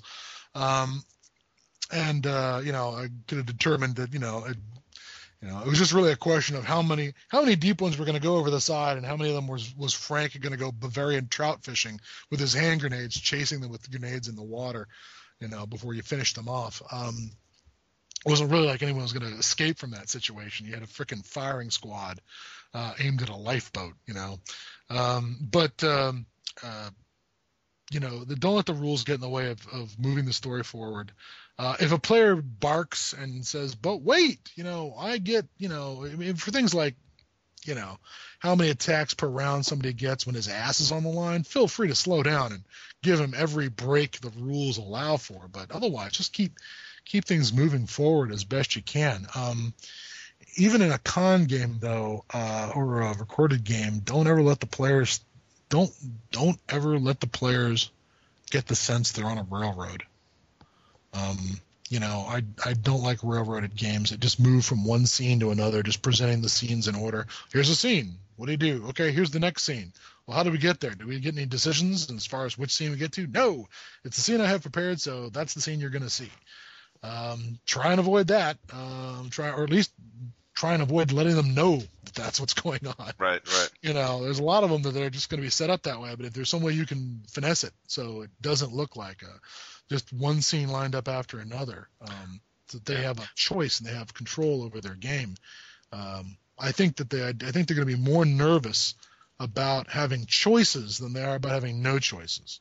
Yeah. If they have no choice in the situation, then it's just going to turn out however it turns out because the keeper decided it's going to be that way, and you're just along for the ride, whether it's an enjoy- enjoyable ride or not. But if you have choices, that means you can foobar the scenario. You know, you can. There might have been a way out, but you screwed it up. You know, uh, and and I think that would keep the players even more nervous knowing that they have more choice involved in the scenario. Um, uh, just to give you an idea, um, Aaron, I don't know, did you listen to uh, the Call of Cthulhu Room B12? Uh, that was a 1920 scenario we put on the AP site. I have not heard B12 yet. I just got done listening to uh, Down in the Bayou and uh, Convergence. Okay. And uh, but um, B12. No, wait a minute. Yeah, I remember B12. B12 was the uh, that was when Tom, Tom ran. Yes, And and, uh, that's right. Yes, I like I was that a player. one. Much. Uh, Aaron was the player who gave the uh, suspect his uh, business card. Yeah. Uh, so um, that's give you an idea of Aaron's. Uh, well, so- here's the. Uh, that's fine. uh, Giving him his business card, I don't think that's a problem at all. If your if your character has no experience with right. being an investigator. Um, you know, it. Um, but you know, if you get ex- uh, but, but but when we are we're playing experienced characters, whenever we're doing an investigation, unless we're you know we we tend to go all Jim Rockford on them and just you know we show Yeah. up to ask questions. We never show up as ourselves. Yeah. We always have a cover story of who we are and why we're there, so that if it ever comes back on us, it'll bite somebody else and not us. Unlike, oh God, who was it? the, uh, the Bradford players playing Masks of Nyarlathotep, where I'm trying to listen to the game, but I'm just I'm grinding my teeth listening to them go to the Juju House in New York and going, "Hi, we're Bob and Smith and Harry and Fred, and we're investigating the death of our good friend Jackson Elias. He seemed to think there was a horrible world spanning cult uh, out there that was causing problems. You got any of that around here? No. Oh, you don't, huh? Well, um, we're staying at this hotel, and this is our address. And if you hear anything about a giant, horrible, world-spanning cult, you'll let us know. Of course we will. You know, and, and they just go right to the cultists over and over again and tell them everything about themselves. Not only do they tell them everything about themselves, in an attempt to prompt an answer, they keep giving the cultists more and more information about what they've learned so far. You know, like if someone if they say, "Well, you know, we've heard that this cult of the bloody tongue is from uh, the Congo. You're from the Congo, aren't you?" Yes. And they're like, ah, "I see." And well, it, it, it apparently it migrated to Egypt and has a connection to the the cult of the Black Pharaoh. Does it really? You know, and they just kept eh, providing information, hoping that it would engender a response from the uh, from the guy in the Juju house. I think they do the same thing to Edward Gavigan when they get to the Penhew Foundation, where they tell the cultists not only that they're on the cultist trail, but they also fill in every let the cultists know everything they've learned up to this point. They just share all this information, and I'm just like, oh, you guys are gonna have a freaking hunting horror in your hotel room. By midnight. You know, and you're gonna have no one to blame but yourselves. I mean, there should be a human wave of guys in robes and knives just running up the stairs to your hotel room tonight. Oh man. Um, so yeah, that that that that's uh, a little closer to. I mean, Aaron, I don't think is uh, is that bad, but you know, he is uh, um, not used to playing. Uh, Guileless? Is that the word you're looking yeah, for? Yeah, guileless. There we go. Um, he uh, so it, it's sort of a challenge. So we're gonna be uh, he's gonna be running games for us uh, uh, during July to try. Well, and- he's the keeper, so you'll now have a guileless keeper. yeah, Um, I think maybe that'll be to your advantage, exactly. as opposed to a crafty keeper or uh, or worse, um, uh, keeper with no inflection. John Crowe uh, has a, has a, has perhaps one of the greatest poker faces in gaming history. Uh, I cannot get a read on him ever when we're playing a game. There's no way to tell whether he's we're on the right track, on the wrong track, whether we've done something that's amused him, you know, or we've done something that's confounded his scenario. We can never tell because he just never cracks. He never ever cracks, and so we've we've had games where we've wandered around for two four hour sessions, you know, on two different weeks trying to find the scenario because we've lost the scenario, and John will not give us any help. He will not help us out if we've screwed it up, you know, Wow. and we're wandering off in the wrong direction. It's pretty old school.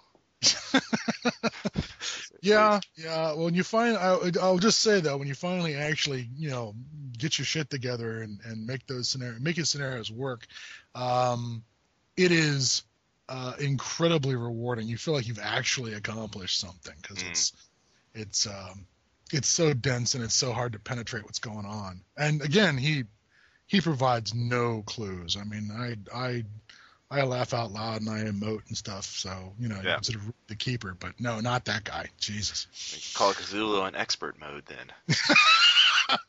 expert with realism. Yes, exactly. That guy lets the dice. Not only does he let the dice fall where they may, he rolls them in front of you.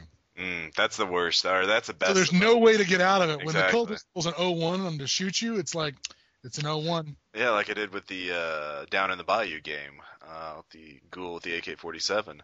Um, Yep. An 0-1 is an 0-1. um, well, I think that's about um, all I Better- had. So Uh, this has been two hours of this. We've, We're gonna have to edit this down to a more reasonable format. I Oh, think. I think the people will like it uh, as it is, but uh, we'll we'll see. Because there's no there's no limitations for podcasting. But um, I appreciate you having me on the show, and uh, I'll be seeing you at Gen Con, waiting for the next uh, World One scenario. Which which uh, have you have you finalized which one it's going to be? Well, there's a couple of different ones that I could go. with. John John did one set in the um, in uh, German Cameroon, where Mhm. you can play Belgians and and African uh, troops, African Askari troops Mhm. in uh, in Cameroon. That one's a real simple one to run. I actually adapted it as a Delta Green scenario, and it worked really really well. Mm. Uh, it doesn't need to be play tested. Um, there's a scenario set in the South Pacific, uh, which began as a World War One scenario, but may actually end up being the opening chapter of a Delta Green campaign that would cross multiple um, decades. nice. And uh, well, you know, you and and the idea being is that you'd play multiple scenarios, and in the last scenarios, you would take all the information that you learned in the previous scenarios, and it would be like the file for you know, that you as Delta Green access, agents have access to. If the characters refuse to look in the hole or refuse to explore, refuse to anything, then the guys, when you get to the present, it's like, well, gee, you know, uh, if you know you you didn't do any investigation in the past, so your characters in the present have nothing to work with. Um, you know, your your investigation is going to be hamstrung. You know, and if players knew they were only going to be playing one shots in the past, um, you know, they they'd they'd run their characters like like kamikaze pilots. you Right, know right. they wouldn't care what happened to them as long as they learn something that their character in the future can can use. Um, so I'm going to try and a- avoid setting up that kind of situation um, uh, with the with the campaign in some way, but um, at the same time, um, be able to set us do something where you will what the the, the the clues that bring you to your case are things that are learned by people in the past, and then the players, you know, incorporate them into reports that are passed on to their futures, you know, their future characters. Um, it started off as a World War One campaign idea or World One scenario, but I think it's going to work better as part of a, a an actual Delta Green campaign. It's uh, something I've been kicking around for a while. I haven't had any Delta Green campaign ideas in a long time, and I actually thought of this originally thought of this as a 20s and 30s campaign, but I realized that uh, the, the the the material I was working with could stretch over the entire period. So the idea would be is you know I think it will work best as a as a kind of multi generational um, campaign where you wouldn't play the same characters the whole way through. Uh, although you could, I mean, there'd be enough time between some of the scenarios you could bring certain people back right. if you really wanted to, which I think would be awesome if the players get to meet their their septuagenarian selves, you know, who were 20 years old in the first scenario and are now 75 and in the rest home going, you you kids aren't going back to that island. That's fucked up. Don't go back there. Um, but uh, that would be hilarious. Uh, that would actually be really hilarious to make that work. Yeah. Um, but uh, the armored train scenario that you guys were, I had mentioned to you guys before, that is definitely, uh, it's either a World War One scenario or it's a kickoff for Mysteries of Manchuria because the way it turned out, it was, uh, it ends up being uh, played mostly in Manchuria on the Chinese southern uh, and the Chinese eastern rail lines, which are these Russian rail lines that ran through Manchuria. Um, they were kind of like extraterritoriality. It was like the Panama Canal. You know, it was Russian territory in Manchuria because mm-hmm. they, you know, forced it on them when China was particularly weak in, uh, in the 19th century. Um, that scenario could be run as well. I haven't really come up with a, a conclusion. What I'm going to do, likely as not, is put together uh, a big pile of scenarios. Um, there's even an airborne scenario. There's even a, a, World War One fighter pilot scenario that can be played. Nice. And I'll just put together a big pile of scenarios with the, and I have pre-generated characters for all these at this point, and I'll just you know bring them in and go, who wants to play what, you know, mm-hmm. and uh, I can adapt very quickly to whatever scenario everyone wants to do. Um, I mean, if anyone's, you know, I, I have already heard from a couple people who are going to uh, be there now. Again, uh, uh, Hans Reiner, uh, our our, mm-hmm. our uh, token German, uh, will probably be back. Uh, Frank Fry may be back. Um, and but there are other games being run, so I'm not sure how much we're going to get to do and how big a game. I have right. to I have to choose something that's going to be relatively bite-sized. And the um, the Congo one and the air, airplane one are very bite-sized, and so is the South Pacific one, um, since it's been sort of restructured. Uh, as long as we don't get off topic, ha ha ha. uh, th- that one could be done in four hours, uh, four or five hours, I think, uh, in one session. Um, uh, it'll still feel a little incomplete because it is the kickoff for a scenario for a campaign, but as a chapter, it can be it can be completed. Right. We'll we'll we'll, we'll pick something out. Um, you know, there's plenty of stuff that needs to be play tested, and I also could just bring some stuff from you know Bumps in the Night. You know, that's uh, true. Uh, Bumps in the Night's got play. I mean, doesn't need to be play tested, but it can be played. Um, there's still some stuff from uh, uh, Mysteries of Mesoamerica. I'm presuming you've read everything in Mysteries of Mesoamerica. I have. Yeah, dirty bastard. Well, then I couldn't inflict anything on that unless I changed the scenario. Ha, ha, you could. Um, That's always entertaining. Yep. Um, but um, uh, so yeah, something from uh, something from Bumps in the Night would probably be best. Um, just to uh, because we like it, got five good scenarios. Um, right. And uh, uh, any one of them, they're all relatively small, manageable scenarios. All of them can be very easily done during the course of uh, uh, a four-hour game session at a con. Okay. Well, uh, whatever whatever we decide to run, I'll be uh, looking forward to it. So. Okay, you bringing Tom with you again? Uh, yeah, and Aaron. And so, you know, you never you're never gonna get you never get out of these things if Tom doesn't help. I mean, Tom yeah. killed the Serpent Man. Yeah. Tom true. Tom Tom provoked the mutiny. You know. Yeah. Um, yeah. You know, if you don't bring Tom with you, you're probably not going to make it. No, no, uh, obviously. You're just going to fall off the zeppelin again. that is true. Um, all right. Well, I look forward to dying or uh, succeeding in uh, one way or the other. Uh, no, I, yeah. I, I got to tell you, I was uh, I when we were there were so many people in that game, um, that Zeppelin game. When I handed a replacement character to you, it was the um, it was the radio operator. Yeah. And I got to tell you, I my original intention for the radio operator, just to fuck things up even more because he's he's sitting in an, in a, in a soundproof cabin on the bridge of the Zeppelin with its own door, right? Yeah. And it has an exterior wall and a window in it. I was gonna have the because he's in an enclosed room all by himself. I was gonna have the the Star Vampire pull the wall open and grab the radio operator and eat him and just pull him out of the wall, you know, and jerk half the radio out with him, you know, just to freak everybody. Oh my God, we don't have any radio anymore, you know. Um, but the idea of having you fall off when you once you fell off the top of the Zeppelin, I just couldn't turn around and kill you. right, here's your replacement character and your dead character. that just seemed unnecessarily cruel at the time, but you know that's because I didn't know you. Yeah. Now that I know you better, yes, I would absolutely be no about handing you character, and then two seconds later go, well, the wall just explodes and these horrible talons bite into your flesh. What do you do? Well, that that is uh, what I did to Aaron. I, I have killed him twice in two Call of Cthulhu scenarios. Um, the the well sacrifices that I Well, ran you know, last that year. was, but that was that was him. That was him. Aaron, Aaron, Yeah. if you're listening to this, you got killed by going into the into there into the into the, the cave and shooting at the bats. Why did you think it would go differently if you went to the cave again and shot at the bats? Uh, I mean, that was it was it was it. What did Einstein say? Doing the same thing again and again and expecting a different result. Um, well, to be fair, I, I also uh, um, last October I ran a, uh scenario from Worlds of Cthulhu. It was a 1920s haunted house scenario, um, and I can't remember the title of it, but Aaron got killed in it, and uh, the house, the spirit that possesses the house, can reanimate dead bodies.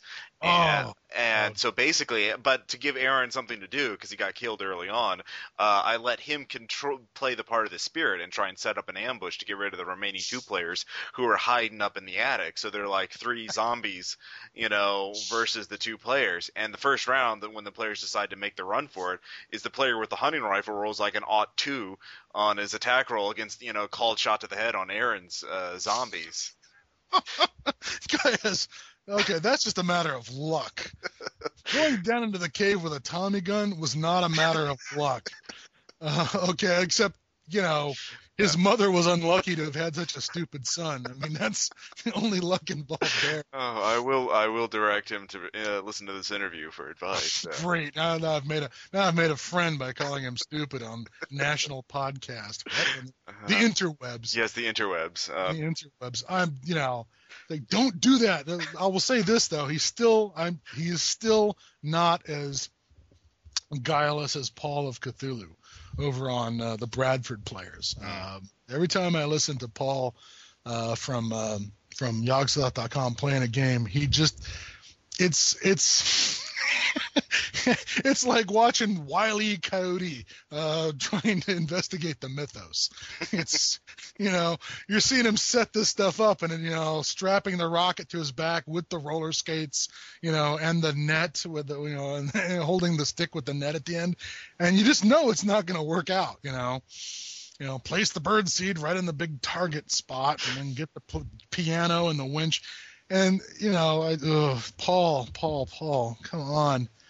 You know, he rolls up a lot of characters. He just, that's all I'm saying. He rolls up a lot of characters apparently the sting of having to roll up a character is is gone for him, so he thinks nothing of it. So Yeah. any harebrained scheme will do. Gotcha. Um, all right. Well, I think that with that, uh, uh, uh, I think we will uh, conclude the interview. Oh God, please. um, I uh, and I'll be seeing you at Gen Con. So it's Yes. Ross Payne from Role Playing Public Radio, interviewing Adam Scott Glancy at Pagan Publishing. We'll talk. to Be you seeing you.